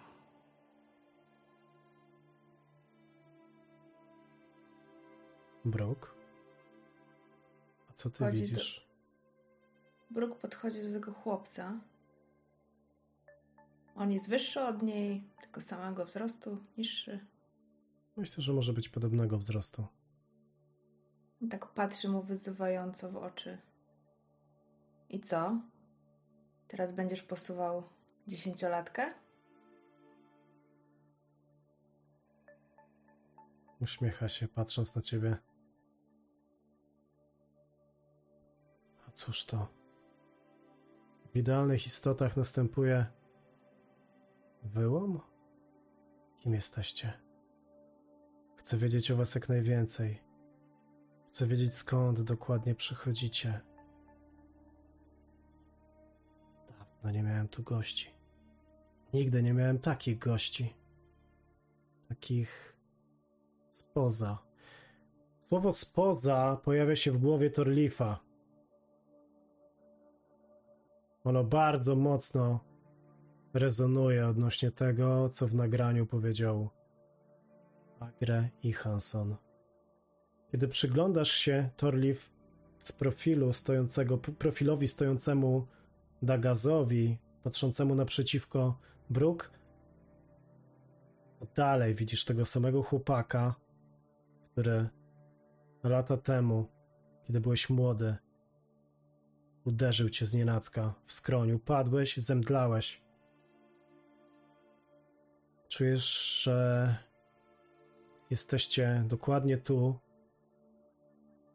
tym miejscu, o które chodziło i Hansonowi.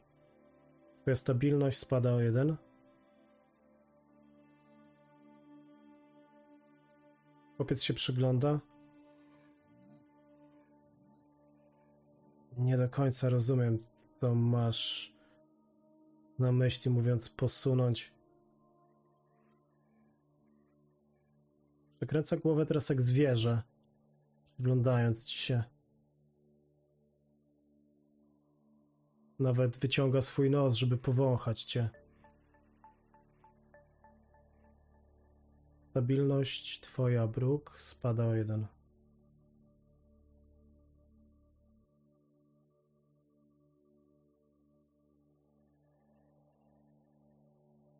Robicie. On tak kręci się, rozgląda. Są te. Gdzie są te kobiety?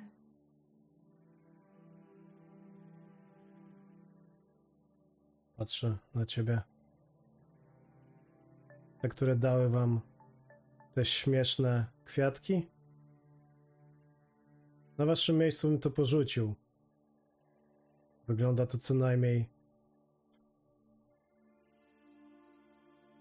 Wyglądacie dziwacznie.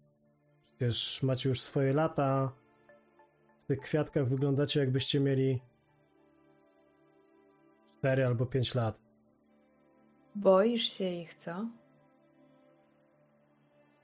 Boisz się. Ty mały skurwysynu. Spogląda w kierunku Larsza. Larsz podchodzi, Larsz odchodzi od drzewa. Podchodzi do tego chłopaka tak krok za krokiem. Ja cię znam. Ja cię znam. dokładnie Larsz. Ty jesteś Dagas. Ty jesteś niosący światło. Tak. Ja teraz widzę to w Twoich oczach. I rozumiem więcej. Ty jesteś światło i nadzieja. Nie możesz nam jej zgnieść. Nie, nie ty. Ja jestem Larsz. Nie. Ja jestem Lagus. Przypływ i odpływ. Nie jestem tu po raz pierwszy. Widzisz, jak oblizuje wargi. Podchodzi w twoim kierunku. Tak. Tak, dokładnie tak. I teraz dostrzegasz w jego ruchach dokładnie ten sam sznyt. Same ruchy, które w twojej historii w Twoim życiu pojawiały się już wielokrotnie. Kiedy czułeś, że jesteś prześladowany, kiedy czułeś, że jakieś istoty spoglądające w kompletnie dziwnych miejscach, a czasami zupełnie codziennych, obserwowały cię, szeptały do siebie. Patrzyły na ciebie tak, jak patrzy teraz Dagas. Ty Ty jesteś silny. Pomimo tego, co mówi, to wspomnienie związane z tymi istotami sprawia, że twoja stabilność spada o jeden. Torliv?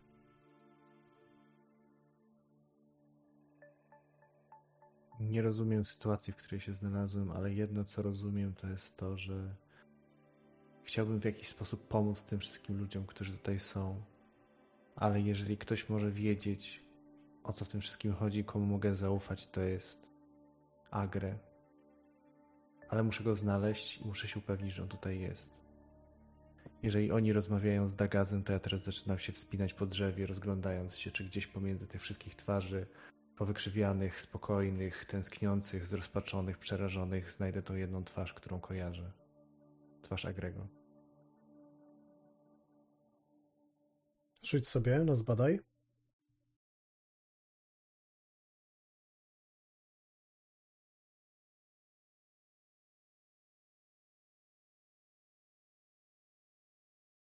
Dwanaście. Częściowy sukces. Mhm. Śmiało.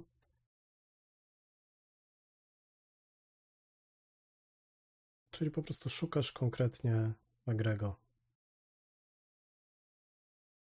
Tak, Tak. Gdzie jest Agre?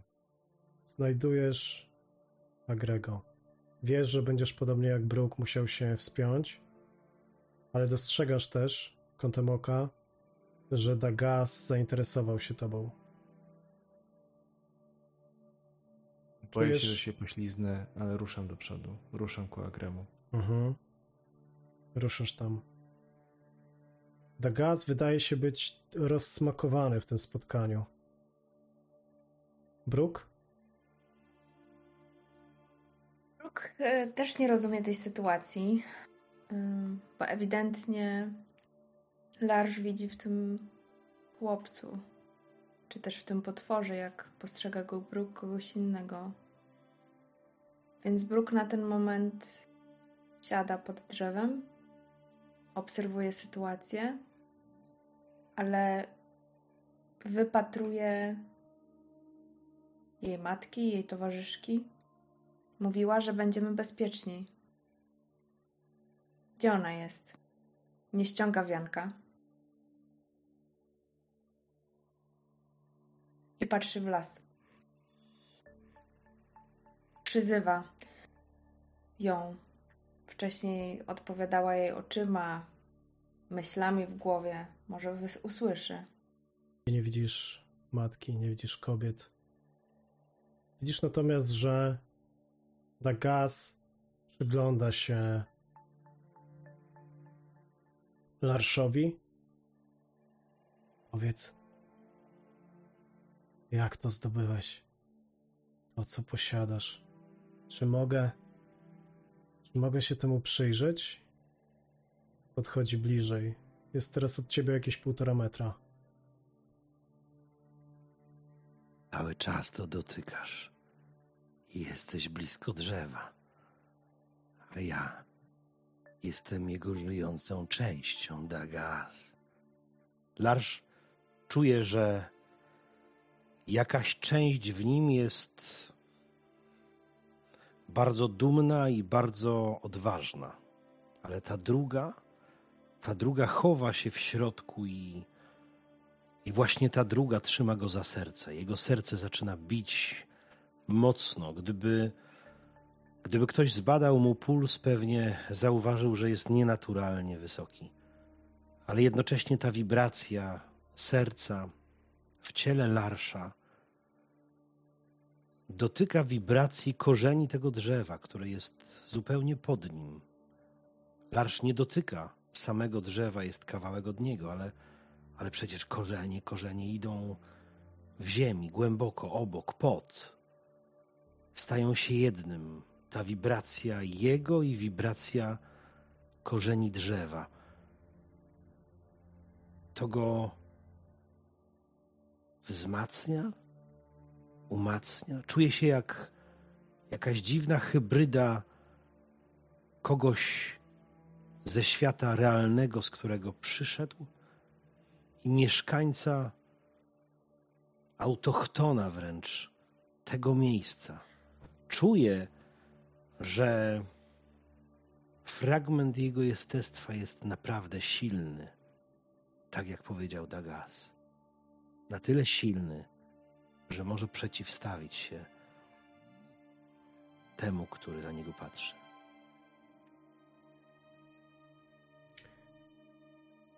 Larsz, kiedy patrzy na Dagaza, widzi w nim też drapieżnika. On przygląda się tobie i próbuje wybadać. Próbuje poznać. Teraz zaczyna kluczyć, przechodząc i przyglądając się tobie. Przechodzi praktycznie dookoła. Wygląda tylko co raz na pozostałych. Rzuca okiem też na wchodzącego po drzewie Torlifa i rusza. Szybkim krokiem rusza w kierunku drzewa, tam gdzie Torlif jest już na wysokości dwóch metrów i wspina się. Ty, Brooke, widzisz, że on idzie tam, tak jakby chciał powstrzymać Torlifa przed wejściem. Co robicie? By mu przeszkodzić. Więc mm, rzucam się na niego. Rzućmy sobie Larsz, na mhm. przemoc. Okej. Larsz? Larsz obraca się w jego kierunku i głosem, który zupełnie nie jest jego głosem, jest jakimś dźwiękiem jak z podziemi, głośno krzyczy stój! Aż, e, aż wszystko powoli e, drży i ziemia drży i drzewo drży. Wszystko na tyle, że no jest, jest to coś, co nie wychodzi z ciała e, stojącego tutaj Larsza. Wpływ na innych, poproszę. Ja mam porażkę. Dobra.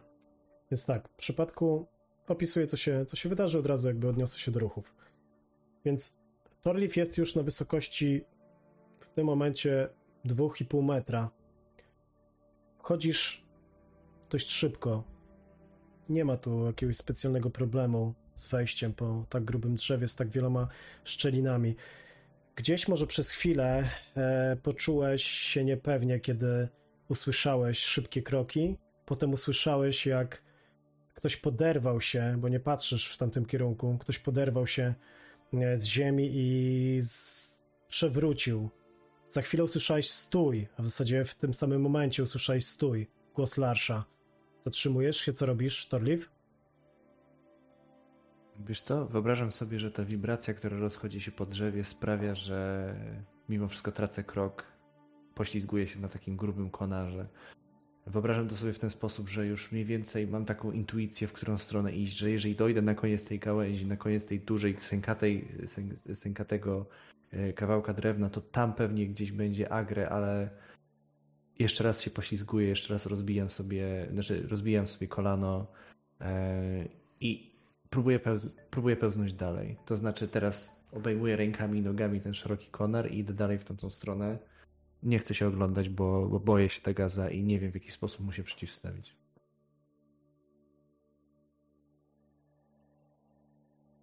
Wchodzisz coraz wyżej. Jesteś już przy samym Agre. Zamknięte powieki, ale to jest ewidentnie jego twarz. Choć nie widziałeś go tyle lat, to wiesz, że to jest on. Nie możesz się pomylić. Co robisz? Kiedy ostatni raz się spotkaliśmy, ja byłem dużo starszy niż teraz, a on dużo młodszy niż takim, jakim go widzę. I podobnie jak Brooke na tą samą modłę, szepczę Agre, Agre. Leciutko dotykam opuszkami e, swoich palców jego, jego oczu, jego nosa, jego ust. Słyszysz mnie? Agre! Tak delikatnie następuje jakieś drgnięcie na tej twarzy, na korze, na twarzy skory. Pojawia się jakiś impuls. Jedno z oczu otwiera się, drugie idzie zaraz za nim. I widzisz zdziwienie w oczach, kompletne zaskoczenie. W tym samym momencie, Brooke, ty w momencie, kiedy chciałaś naskoczyć na Dagaza, on po prostu odsunął się. Nawet nie zwrócił na ciebie uwagi. Przewróciłaś się na ziemię, spoglądasz tylko, że on już jest przy samej korze, przy samym, przy samym drzewie, ale głos wydobywający się gdzieś z wnętrza Larsza nie dziecięcy, zdecydowanie nie dziecięcy, zatrzymuje go w takiej pozycji. odkręca się w kierunku Larsza. I widzicie, jak w tym ciele tego małego chłopca zaczynają pojawiać się jakieś anomalia. Zaczynają pojawiać się jakieś kształty, które wydobywają się, jakby próbowały uwolnić się z jego, z jego rąk i ciała. Coś w środku, tak jakby przejmowało nad nim kontrolę. Widzicie, jak jego twarz w pewnym momencie staje się taką jedną wielką grudą, jak jego twarz rozciąga się e, w jakiś nienaturalny sposób. A Agre otwiera oczy. Jesteś.